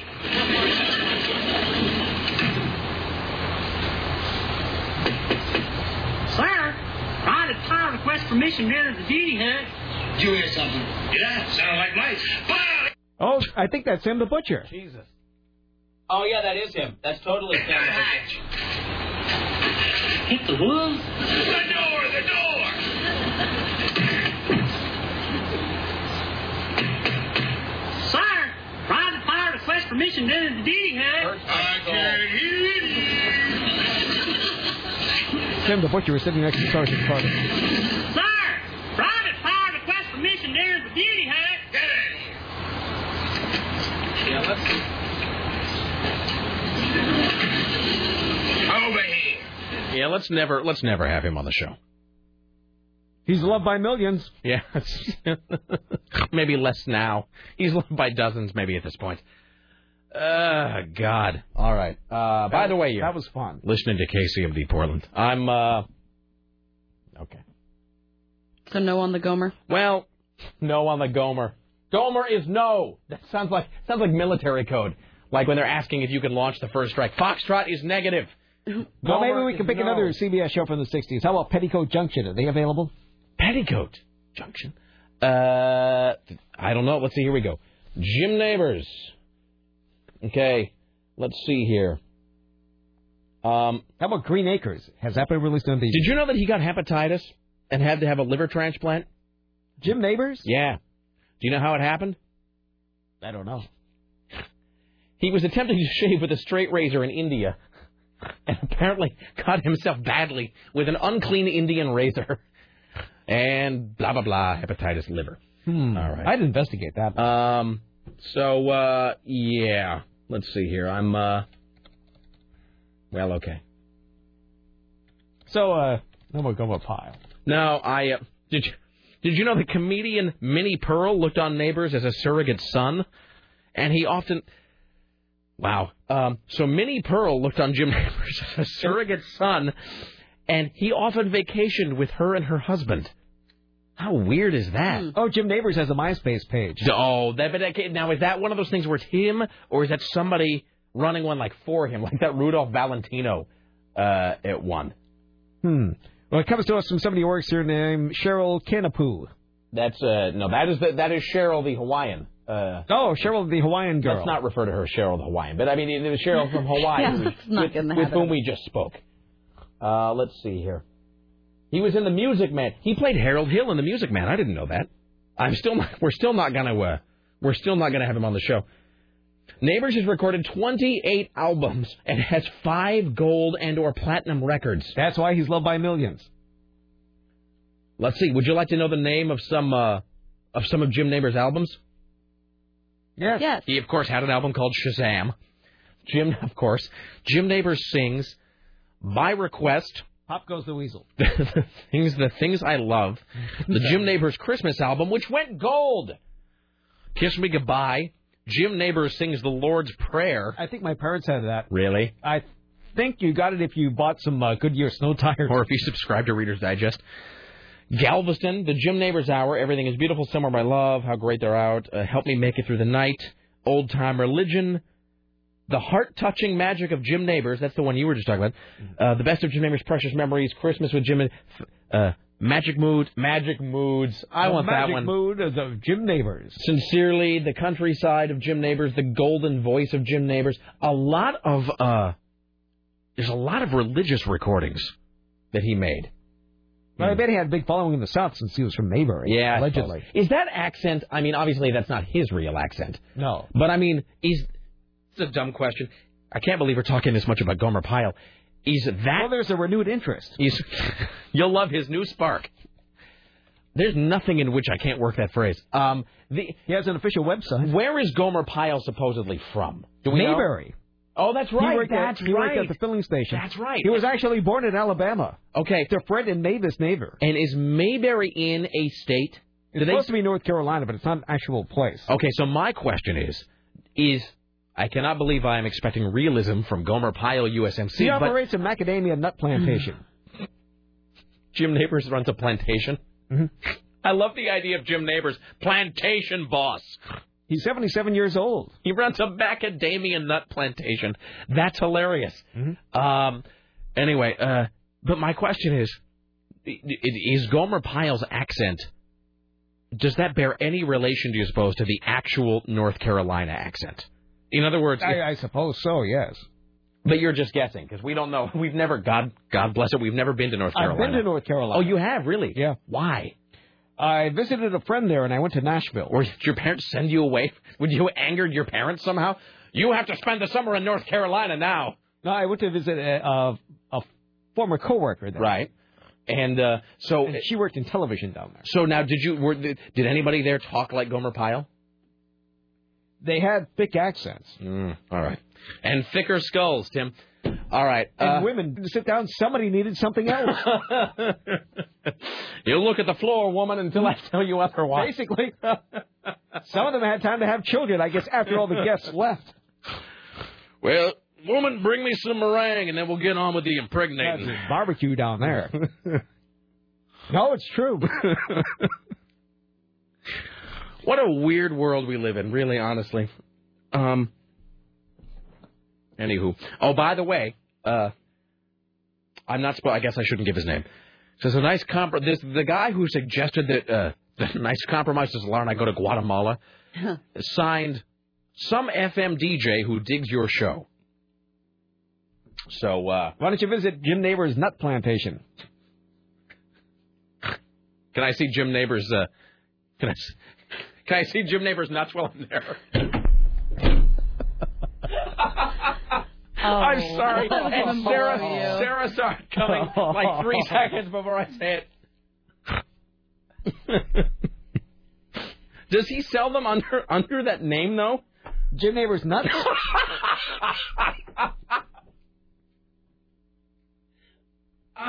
God, we're such children. Uh, well, they really got to put us in a CBS magazine. end of the game, as always, brought to you by Rumsey Environmental, a one-stop shop. So it is similar. It's not. It's a little exaggerated, but it's.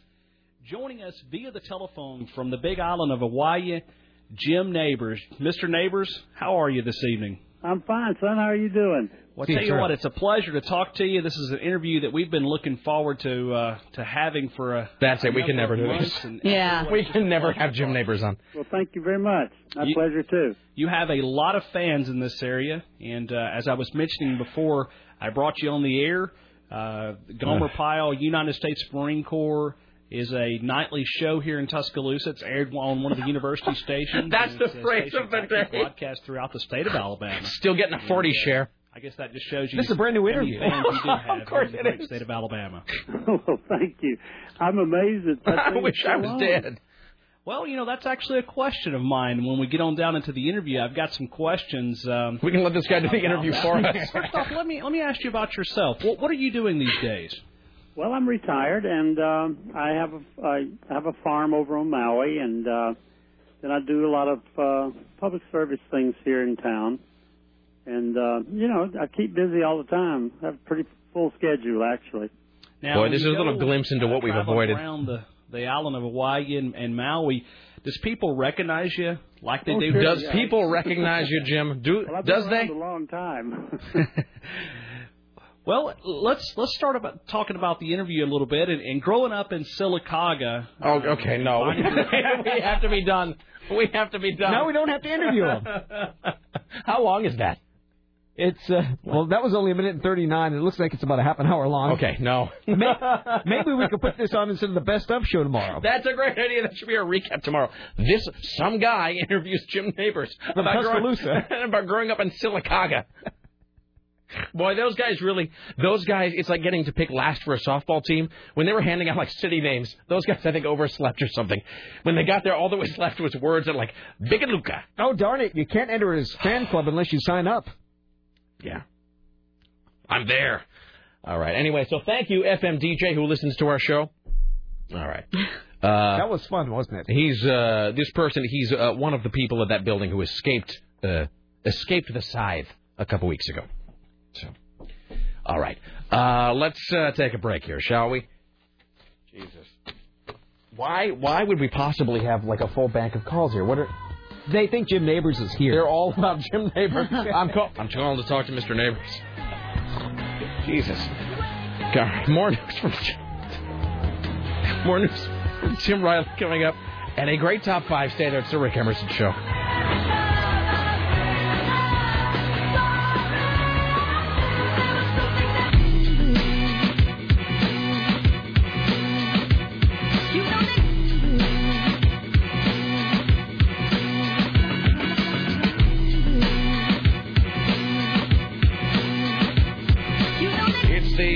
Radio program. Thank you for coming along. 503-733-2970. Uh, so tomorrow, I didn't bring it today. Tomorrow we'll bring in the fat scale uh, for uh, for Bobby, for Fat Boy from KUFO. Let's see what else is coming up. Uh, like us at 3, Don and Mike at 7. little bit here, we'll do a uh, do a great top 5.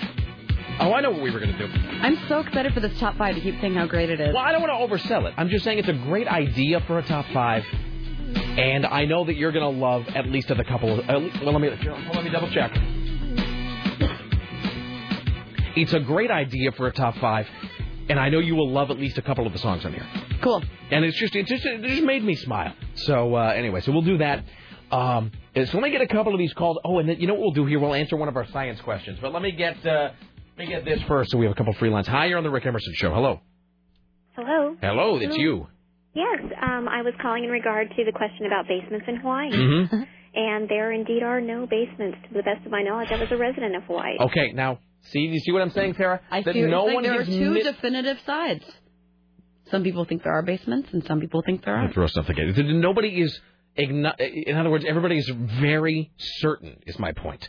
Uh, no one has a gray area on this. So the last guy was saying that there were basements if you got into the center of the island, but as you approached uh, the coastline, there were no basements. Well, and you know, there could be some discrepancy from island to island. Of course, there's a chain of islands. I mean, depending on the context and the year built, I mean, there's many factors to take in consideration. But you know, the most newly um, built homes are are tend to be on stilts. Actually, they're quite high. You know that'll make them safe from the zombies too once the uh, apocalypse happens. Well, unless they grow and bump their head. But Okay. Uh, how many islands are there? seven: Can you name them? Kauai, Molokai, Lanai. Uh, gosh, um, Oahu, um, Niihau. Oh gosh, the Big Island, One more. Maui. Ah, very good. All that's that's very impressive, actually. Well done. Thank you. All right, thank you. You're very welcome. Bye. There you go. She sounded very sweet. Mm-hmm, she charming. did. Very pleasant voice. All right. Uh, by the way, so we'll get a couple of these other calls, uh, but we now that there's a few lines open, we will. Uh, it's five zero three seven three three two nine seventy. Uh, we now have a question. Uh, the question is: uh, Sarah wears these uh, sunglasses, uh, blue blockers or whatever. Um, which sounds really unbelievably sexual now that I say it. It sounds like a conf- blue blockers sounds like a conflation of uh, two other slang terms. One of them re- re- that is so funny. one, yeah, a blue blocker is sort of uh, like one of the terms is a slang term, perhaps perhaps a sexually frustrated condition, and the For other. example, a part of a toilet. If you take, like, um, the other day, like, I was trying to flush my toilet, and then I realized that the ball cock was like popped out again, so I, I had to like fix the ball cock. Well, uh, sort of like that. Yeah, Wait, do you know the terms I'm talking about? but opposite. Blue blockers. Yeah. Yeah. Well, no, there's that. There's that, And the then- mm block. And then, do you know the other term? Well, you're a woman, so you might not be as familiar. Fine. No, then I'll dump it. But that's what I'm saying. That's why it was so genius is because part it's the like one of each word. But see? that is the uh, but that is the name of the toilet. That thing. is the name of the toilet thing It that is broke the, in my the- the other what day. does the ball cock in a toilet even do? It's like the little sucky thing. Um, is it the thing for that the plugs the hole, or is it the handle that lifts up the whole plugging thing? I think it might be the handle. It's like the coccyx. I really only I only kind of know the name because it's funny. Um, well, in any event, blah blah blah. So uh, she has these blue blocker sunglasses, and Sarah had the question: What is the blue exactly that they are blocking? Because you noted. That everything looks really blue. So how is it if they block blue things? Why does everything look really this is gonna be blue? The simplest reason I know, but Well, I don't know the answer. And here's the other thing I don't know. I don't know if blue blocker is is that a generic name? Uh, or is that like a Kleenex or Xerox thing, where that's the brand name, but now it's become the generic? So, if you know, we'd like to know. Hi, you're on the Rick Emerson Show. Yeah, hey Rick. Hey. Um, I know nothing about the sunglasses, but uh, I just wanted to say that if you and Laura did decide to go to Hawaii, you might find yourself, if you play your cards right, in a position where Jim Neighbor offered to let you uh, eat his nuts. All right, thank you. Yeah, have a lovely day. Yeah, okay, thanks so much. Uh, let's let's bring the curtain down on macadamia nut puns. you're the one who started. It. I know I started it because otherwise I can see it just taking over the rest of the hour. Uh, hi, you're on the. Did you know that there are two streets in Vegas, one each named Gomer and Pyle? Weird. Higher on the Rick Emerson Show. Hey, Rick, it's Andy the homeschool kid. It's oh uh, yes. How are you, Andy? Good. So I know I had two things, real quick here. The first, yes. the first thing is my mom went on Google and searched Hawaii um, basement contractors, Uh huh.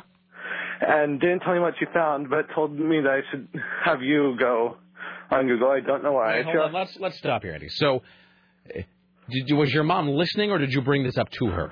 I mentioned it to her. All right. So your mom went on Google, found the result, which she then wouldn't tell you, She and told me part of it, but it didn't have anything to do with whether or not.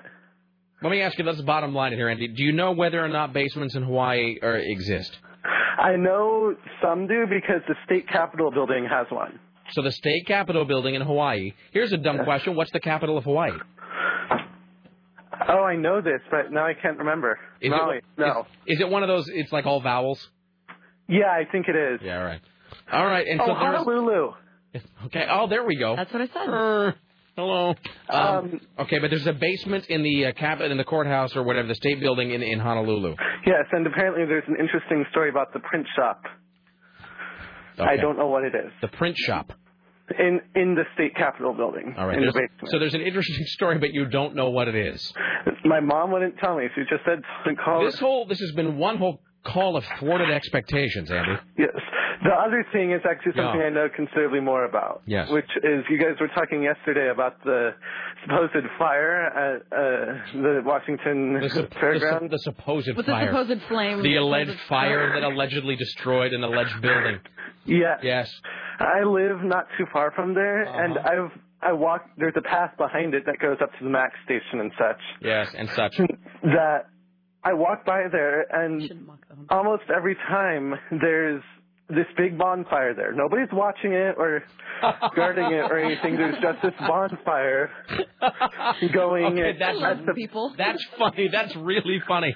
at the back of the Washington Fairgrounds, and I assume they're burning garbage or something, but I mm. can't figure out why nobody's watching to make sure it doesn't go ravage the entire town. Maybe maybe nobody was watching. Excellent. That's okay. Now we have to look into it. All right. Thank you, my friend. You're welcome. Andy, thank you. Call us anytime. That's uh, Andy, the homeschool kid. All right. Let's answer the blue blocker question. Then we'll break. Come back early uh, with news and a great top five. Hi, you're on the Rick Emerson show. Hello. Hey. Hey, so um, about the blue blocker thing, the uh, the blue is it blocks it blocks ultraviolet rays from coming to your eyes. Now, why why they say blue though? Are ultraviolet rays considered to be blue? You can't see them. Well, no, no the uh, well, uh, if you look at like 90% of uh, of cars' windshields that have a little visor, Yeah. you know, it, it tends to be blue. Sure. Um, Right. My my my Jetta that I used to have had had blue mirrors on the outside. It's just to protect your your retinas, your beautiful retinas, from getting uh, UV. Now, but her sun. Okay, let me ask you this. So her sunglass lenses, though, are orange. But uh, they turn everything blue, right? Yes. Yeah, 'cause I think look- it's some kind of anti-prismatic thing that it, that it, it does. They're genius. Yeah, because like I'm looking at grass, and when I ride by grass or trees or anything, all of it looks blue. So like if it it- takes out all the yellow. So Same thing with like polarized lenses and stuff like that too. Um, a lot of polarized lenses actually do a little bit of blue. So to, they uh, so they block blue, but they also paradoxically make things look more blue. well, yeah, well, they don't block blue. The blue blocks the UV rays from coming in. So even though her lenses look like they are orange, you're saying they're really blue. They actually have a layer of blue. in 'em. Interesting. That's Hey, weird. and actually, um, I got messed a up. couple of other little uh, little things. You know how that impression you do at Dave Zinn all the time? Yeah. I've never seen the guy. I don't know what he looks like, but I, I, every time you do that impression, it always makes me think of that guy. Uh, not Jack Black, but the other guy that The- works in the that's record how everybody describes him too. That guy at High Fidelity that's not Jack Black. That's how everybody it's just just yeah. like um, we we're gonna go out, but it looks like you're reorganizing your records. You know that. Excellent, fantastic. All right, take care. Thank guys. you. Bye. What is it? What does the guy say? Because he's talking to John Cusack, and Jo- I'm doing it a different way. I'm doing it in order of purchase or whatever. And then the guy, the Dave Zinn guy, says something like, he has like a one-word response, which is you know like, it's like it's unprecedented or something. I forget what it is. Uh, all right, one more. Uh, since this is going to be a long call. All right. Why? Why do you think so? Hello, hi, uh, sir. What are you calling about? Well, I was going to give part of my top five reasons to listen to the Rick Emerson show. not not all of, part of. A part. Well, I only have four. So you have a top four reason. You can't come up with a fifth. Well, I am on the freeway. One of them is music education. Okay. One of them is I can find out what's on TV. Okay. One of them is comments like, "My name is Tosis. I live on the second floor." That's why. Yeah, that made me. That was too. very funny. Thank you. And of course, the number one reason is so you can hear the top five. All right, excellent. Okay, well, if you if you ever come up with a fifth, you know, like you I'll would leave- woodshed By the on way, it at Joan home. Rivers' husband's name is Edgar. Edgar. That's the guy. All right. My dead husband, Edgar. All right. Thank you. You're welcome. Better drive safely, so you call us anytime, my friend. Thank you. All right. Thank you. That's Roger. All right. Let's take a Oh, break that was here. a great call. That was a great call. I got a terrible book in the mail. what is it about? Let's uh let's break here. It was for Matt Peterson. Oh crap! I was trying to play something off of YouTube, but I just remembered I'm not attached. No. I was, I was playing uh, Luca. Um. So, uh, is this a novel? I can't tell. What's the name of it? Well, I'm trying to figure out if it's a Does it have novel a title? first. It does, but I'm not going to read it yet. I'm going to make you wait. Now you have to wait. All right. Back after this with Tim Riley and then a great top five. Don't go anywhere. It's the Rick Emerson radio. This is- Richie, I'm looking at the Richie screens calls, by the way. One of the lines, it's all Richie's description is blah, blah, blah, blah, blah. This guy on line two won't shut up. all right. Back after this. You stay there.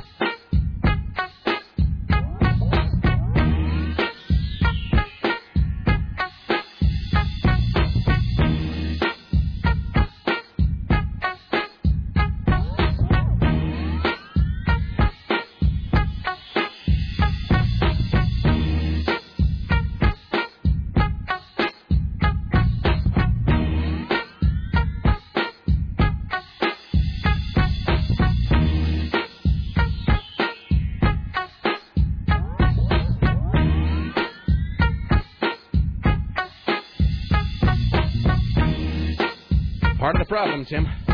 Mm-hmm. Burning down the village to save it. That's what that is. People still think they the way they did in the 1950s. Yes, they do. Ladies, and before we do this righteous top five, by the way, Apparently, if you do a Google search for basements in Hawaii, the first link in Google is to a blog post about us talking about basements in Hawaii. We rule. Here's Tim Riley, the Ministry of Truth. And now, from the Ministry of Truth, this is Tim Riley. Well, we can all thank our lucky stars that Washington State has its own system to track its cattle and keep diseased meat out of the food chain. A number of disease programs that have uh, eradicated disease in the past uh, have been uh, eliminated from the federal system, so we have less data and less information.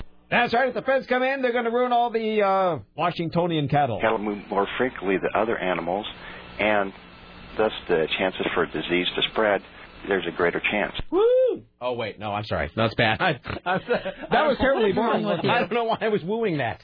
Uh, I don't. That, That was like yesterday Tim? when you were talking about millions of dead cats, and I'm laughing not because of the cats, but because you like said the car thing, and then I was delayed. What? What? What were you saying? That was terribly what? No, I was paying attention to it. It was about meat. Oh, okay. I uh, and by the way, that that dead cat posting. Apparently, one of our listeners wrote that. A guy emailed me. He was like, "My dad and I wrote that as a goof. Thanks for reading it, Aurora." Oh, so it was a joke. Yeah. Thank God. He's like, "Oh, we were just writing to screw with people. You're cool." So uh, apparently, apparently, we made the guy's week by writing his fake ass rotten neighbor entry. For Britney Watch. Here's your Britney Watch for uh, Wednesday on the Rick Emerson Radio program.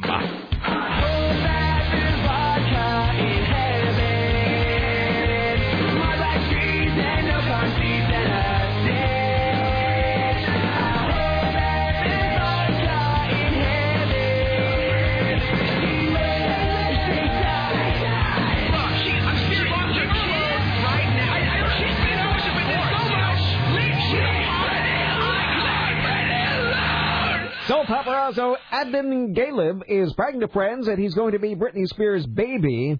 You see, Britney is his dream come true. He knows that if he has a child with Brit, he'll have it made for life. Britney's family, of course, is not happy about it. Wait, is, is, uh, he's, he's saying he impregnated her? Yes.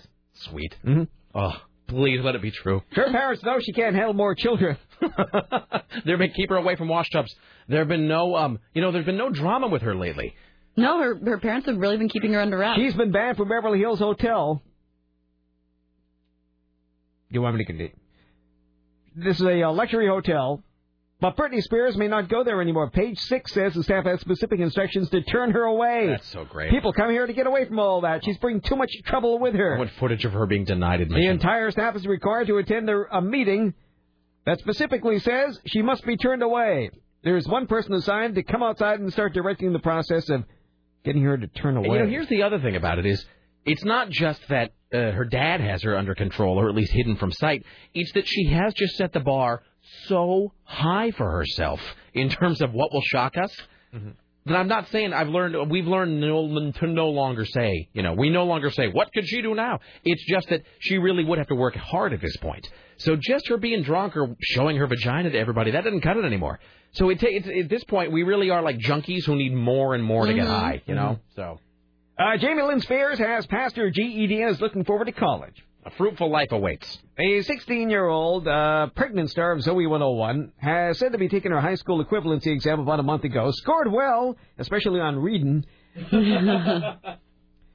Uh, meanwhile, her uh, sister spent three hours with her sons Monday, having recently regained some of her visitation rights. And now Jamie Lynn Spears may be five months pregnant, but she isn't ready to reveal her telltale baby bump to the world. In fact, the Star magazine reports the 16-year-old is in complete denial about the changes in her body and is doing all she can to conceal the evidence. Jamie Lynn has been uh, wrapping two-inch wide ace bandages tightly around her stomach to hide that bump. That's good for a baby. Uh, that's a result of another source calling Jamie Lynn's severe body image issue brought on by her sudden change from cute little television star to pregnant teenager. I've heard of binding feet, but never binding a fetus. Now she's seeing, her, uh, seeing herself uh, ballooning, and she just can't handle it. Ballooning. Have fun, Sago. So what's so is she giving away the baby still, or is she going to Is she have giving it? it away? If she's going to Good-looking college. people never give it away, Sarah. I don't know. I mean, the, So she the- was saying that she's going to college, but then uh, then she says she's going to raise the do you baby. think do we do you think the Spears family maybe sees the new baby as like another chance to get it right? You know what I mean? Okay, look, here's another clean slate. Here's another here's another blank check we can start with. Jesus. All right. Well, that's enough for now. There you go. There's your Britney watch for uh, Wednesday.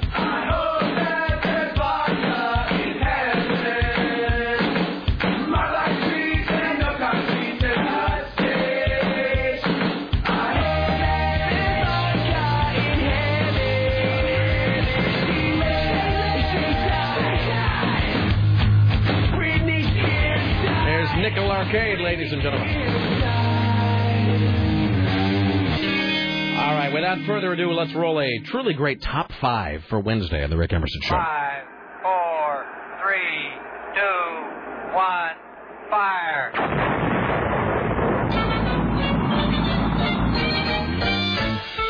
Counting is wonderful, counting is marvelous, counting's the best thing to do.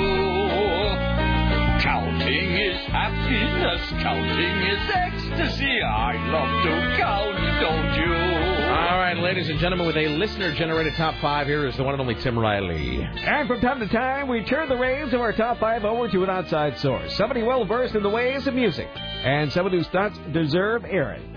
Listener Brian, formerly of Oregon Music Guide, submits this list of the top five songs who are victims of their own success. These are the top five songs that are great, uh, but who have uh, fallen victim to their own popularity in one way or another. Awesome. With honorable mention, going to Don McLean with American Pie. Did you write the book of love and do you Totally, I can And then he, he notes that listeners embraced the song for years because it's catchy, but then discarded it with other light rock from the 70s. He said now when we hear it, it's considered another product of a bygone era. Lost in transition has been the depth of the lyrics and how much meaning the song carries with it. Wow, what a beautiful song. Uh-huh. Well, I know that you're in love with him 'cause I saw you dancing in the gym. You both kicked off. And the flip side of this, faded in with American Pie Part 2. Right. Because it was it, they couldn't fit on one side of the Right. record, unless it was a K-Tel record. Um, With a pink carnation and a pickup truck. I how did radio stations do that? Did they? They I- didn't play Part 2. Is that true? Did radio stations Maybe only? the FMs did. Where did part one end? Where did it fade out on? Do you know? I don't remember. It must have faded on a chorus. They had to have faded it on a chorus. Because by the time I worked in radio, you know, they were playing the whole thing off a card. Well, maybe they. Well, no, because I guess they played it on vinyl. That's a good question, actually. I'm gonna find. I'm gonna try to find a, uh, copy somehow and to figure out where they fade that. What a crime! Yeah. Boy, what an abomination the radio edit is. Just as a music lover, the radio edit of a song. No, no, no. I know you've written this eight and a half piece of a minute piece of art. Can we cut it down to four minutes for radio And speed it up. Yeah, can we can we speed it up by two percent to add fake excitement? Jesus, goddamn things suck. All right, uh, Not anymore. well, The little box you put in your pocket, you can pull it out whenever you want on there. No, don't Tim, fit it down. that's not true, Tim. I'm tired of picking my own music. Are you getting iPod fatigue? yes, I am. Yes, I am. Tim, 200 songs is enough for anybody. I suppose so. These are the top five songs, the victims of their own success. Number five, Baby Me One More Time. Oh. Well, I guess they're both accurate now. He says, let's get this out of the way up front. Britney Spears is a wreck of a human being. That doesn't change the fact it's a well written pop song with amazing production. People can dismiss it as simple pop, but that's a superficial response that shows an inability to see beyond window dressing. For a better insight into how great the song is, check out Travis's melancholy cover of it, or many. Who is the other? Sarah, you have a band that you like that did a cover of this. Is some band you listen to that did a great cover of this? Well, I think like me first did a cover of it. Yeah, Travis, who's a British pop band, did a really downbeat, melancholy cover. I've cover. heard that. That's It beautiful. was beautiful. It's a, it's an amazing song. It's, and for people who say that pop music is easy to write, the only people who say that are people who've never tried to do it. I mean, writing a successful pop song is hard. It's damn hard. I mean, you know, if writing a pop song was easy, every song would be a hit. There would be no dud records. It's not easy. Shoot, it's a great song. It really is. Tim? Number four, I Will Always Love You. Oh, I love that song. Dolly Parton or Here they come, Dolly Parton. That's what the jocks used to say back when they played. Oh, really? Was that their idea of Here wit? they come. Here Oh, they come. boy. Dolly Parton. This is such a beautiful song. It is. Now, you know the Dolly version of this, don't you, sir? Oh yeah. Can I tell you, you want to talk about a song that just is a heartbreaker? Is this song?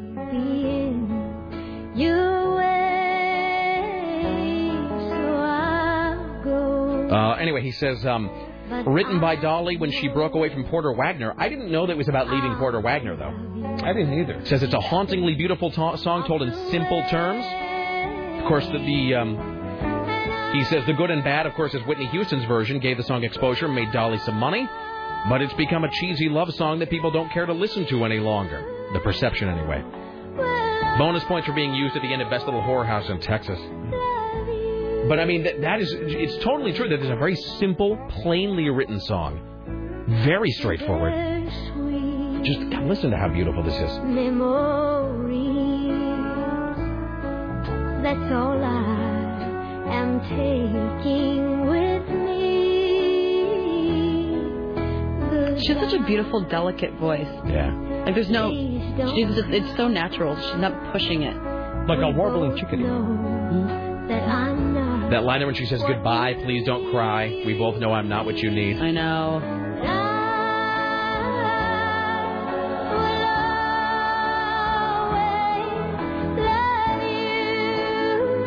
And then she does this little, uh, she does a little spoken word thing towards the end here. That's why I'm glad we started this top five early. I wanted to be able to play some of these. This little section right here. I hope life treats you kind. And I hope that you have all that you ever dreamed. And don't listen to this on a day when you're already depressed, by the way. And I wish you joy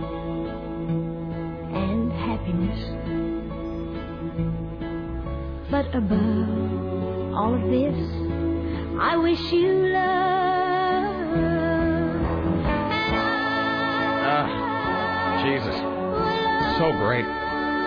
This is listener Brian's list of the top five songs that are the victims of their own success. Number three, Freebird with Lynyrd Skynyrd. Of course. Mm. He says at one in four shows, if there's a dead spot, some mouth breather in the crowd will yell out Freebird. It's not that they expect the band to play it or even that they want to hear it, it's just part of the concert experience. This southern rock epic deserves better. Ignore perceptions of the uh, of the band or their audience and listen to the way the song builds into a beautiful frenzy. It really is an amazingly beautiful song. Buffy the Vampire Slayer actually used this song to great effect in season four, I think. Uh, has anybody here seen Elizabethtown? No. Elizabethtown's not a great movie. It's decent.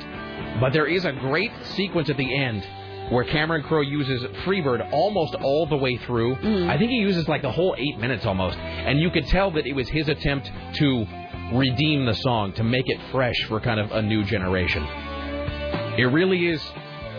It's strange how the song has sort of become, you know, such a punchline to a lot of people. But god damn, it's a beautiful song. It really is. It's and it, it does it does really follow that great, you know, what's now become you know sort of a, an anthem template where it just it builds and builds and builds. Wow, you hit the vocal. That's what I do, Tim. Hitting the post. I don't think anybody ever talked to the post on Freebird though, or maybe they did. I remember listening to a guy once trying to hit the post on Stairway to Heaven. You made it sound so easy. Well, Tim, you know it's. Uh, I was trying to work a joke there. I got nothing. Hmm. I've told the story, but I had a horrible, like, what the I think absolute final screaming breakup fight with a girl that I dated for a long time, very seriously, and uh, this this song started playing in the background, and I just wanted to kill myself. Oh, I thought you said you had to try to talk it up. On you. No, honey, hold on, let me hit this post. No, no, no. We'll get back to. You bitch! Oh, did I hit it? You whore! I... Oh, wait, hold on. Uh, okay, 95 FM. Give me back my records. hold on, sweetie, I gotta hit the vocal. Counting down the top five songs that are the victims of their own success. Tim Riley. Number two, is Stairway to Heaven, the Led Zeppelin. Uh, anyway, he says, um, prior to the Led Zeppelin reunion show, I saw fans making dream set lists, and this song is left off most of them. The reason is it's just about the most overplayed song in history, and people don't feel a need to hear it again. Reports from the show, however, say that fans remembered why it became legendary. I have, uh, I have now heard and seen, I've seen, I, I've seen, I've seen a bootleg DVD of that show, the London show, and they really pull it off. They nail it. They really do make you care about it again. God, what a great, what a great song this is. I mean, really, I know it sounds like a dumb thing to say, but. And, you know, it's weird to think that one day there, you know, there was a day in 1971 where Stairway to Heaven didn't exist. And then Robert and Jimmy sat around a fireplace one night and they wrote this, and the next day Stairway to Heaven existed. You can't think of somebody just sitting down and writing this song. Oh, did it cut off? I think that's me. I think I may have Oh, you made accidentally- him all so short. Uh, that's me. I think I may have accidentally uh, cut the end of that. Well, we'll let that go by. Well, hell, and it was right before the vocal at the end. That's me. That's no, as the kids say. Uh, as the kids say, that's uh, that's Things are going well till then.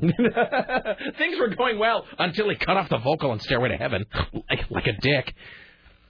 Number one. Okay, this is the these are the uh, top five songs uh, that are the victims of their own success. Bohemian Rhapsody with Queen. He just says, "Damn you, Wayne and Garth." One of the most amazingly crafted songs of the past 40 years, but it's hard to hear it now without flashing to Wayne's World. I've spent large amounts of time listening to the song and wondering what the writing process must have been like. Then imagining, I think about this all the time, imagining the looks on the faces of label executives trying to wrap their heads around this when Freddie Mercury played it for them. A daring piece of music, one of the hundreds of reasons to love Queen. I cannot imagine some guys at EMI or whatever the record label is. So, uh, Freddie, what's a new song? Uh, another We Will Rock You? Uh, you know, another crazy little thing called Love. What have you got for us? Another three minute? And then he plays them this insane song. This, how beautiful is this? You know, th this part kind of gets overlooked because of the opera section, which is this beautiful ballad at the beginning. And then it just becomes this like insane opera thing. I like a- love it. A thousand Freddie Mercury singing, all before digital recording, by the way. Doing it all on tape, baby. And then it and then it becomes a rock song again, and then it becomes a ballad. I would just love to have been there in the room as the song ended and just seeing the label guys going, uh, well, what? I see a little silhouette of a man. Scaramouche, Scaramouche, will you do the fandango? Thunderbolt and lightning, very, very frightening me. And these voices, and I think almost all of this is just Freddie Mercury. And then the other guys from Queen do some other vocals. But I mean, no uh, digital, no effects, no Pro Tools, no pitch shifter. I mean, you had to hit the note. Easy come, easy go, will you let me go? This is the one that made me smile today. As I was creating this top, I was listening to this and just had the biggest grin because can't you see Freddie Mercury just putting it on and going, here's the new song.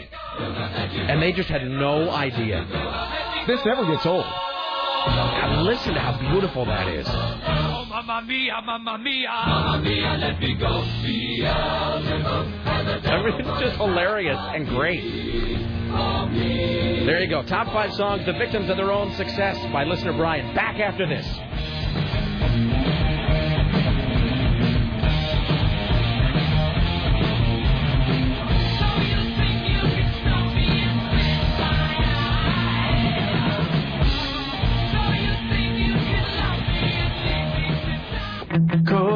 Get up, get coffee. Code monkey, go to job. Code monkey, have boring meeting with boring manager Rob. Rob say code monkey very diligent, but his output stinks. His code not functional or elegant. What do code monkey think? Code monkey think maybe manager wanna write goddamn login page himself. Code monkey not say monkey not crazy, just proud. Code monkey likes Cheetos. Code monkey likes Tab and Mountain Dew. Code monkey very simple man big warm fuzzy secret heart. Code monkey like you. Code monkey like you.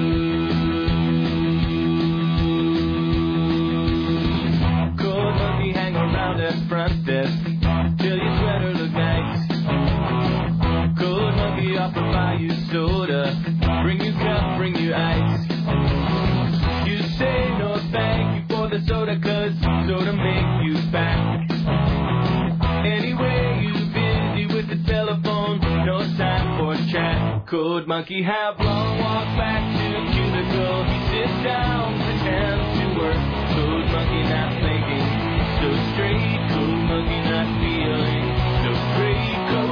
like Fritos.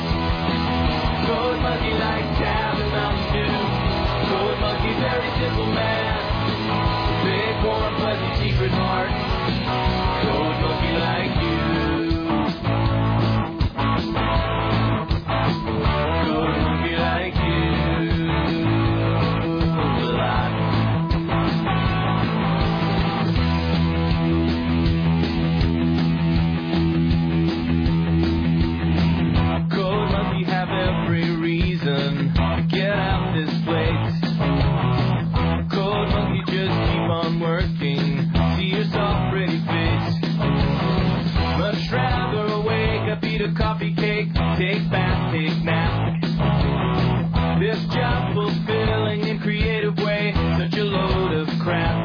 Monkey thinks someday he have everything, even pretty girl like you.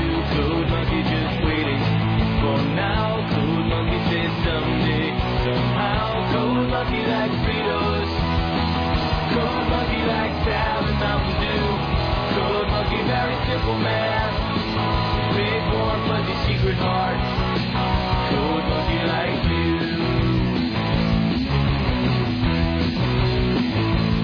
Code Monkey like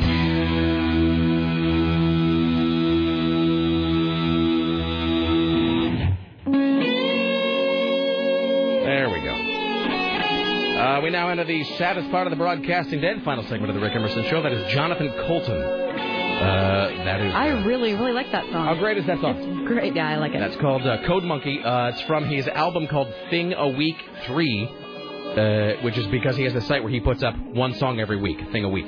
So uh, it's also the theme song to the G4 show Code Monkeys, Oh, which is is the what that- yeah. Lo told me about. He was all stoked about it. Yeah, it's a, it's a funny show. It really is. That's the theme song to it. That's Code Monkey by Jonathan Coulton. Um, all right, uh, let's see. We have time for one call. Choose wisely. One, one, Should I just hit one? I don't know what any. one, hit one at random. Okay, there we go. Hi, a random caller. You are finishing the show. Hi, don't suck. Hey, what's going on, you guys? What's How up? you doing? What do you got, hey, brother? You know, I, you know, I was uh, like, well, while I agree that Bohemian Rhapsody, you know, is, you know, it's given a bad rap by Wayne's World. That was actually my introduction to Queen. Really? Well, no, it's a it's a great, great song, and you know what? If a lot of people discovered it through that movie, bet you know, God love them. It's just a, you know, it, it, it, it for a lot of people though, it has you know, you can't listen to it without seeing Wayne and Garth, unfortunately. Well, well that, that, that's true. Me and my friend were just discussing it last weekend. But I think the song that got the Queen song that got the worst uh, reputation is uh, "We, Will Rock You." Yeah, but you know what? I love "We Will Rock You" too. It's a really good, powerful, macho song. Uh, you know, from like this, like the biggest flaming gay guy on earth, but it's like just the biggest, like fist in your face, uh, which has been ruined by having having played at five billion sporting events. Exactly. Yeah. Any, any, any sporting event you go to, there, there it is. All You know. Thank you, my friend. Thank you. There you go. That was a good call That, to end on. that was a great well call. done. Cold monkey like you, sir. Uh, all right, let's see. Uh, Rick Emerson Show produced today and every day by the lovely and talented Sarah X. Dillon for AM 970 Solid State Radio. In the newsroom, Tim Riley. On the phones, Richie Bristol. Dave's in as the gatekeeper. Web mistress is Bridget upstairs. And, of course, CBS Radio Portland marketing guru Susan Reynolds. Uh, we want to thank CNN radio correspondent Lisa Desjardins and Mr. Skin. Tomorrow, Dorothy Carcasseri from the National Enquirer. Like us uh, at 3, Don and Mike at 7. Uh, the Rick Emerson Show will be back tomorrow at 11. The recap is at 10. See y'all then. I regret nothing. Uh, I'm huge. Ah!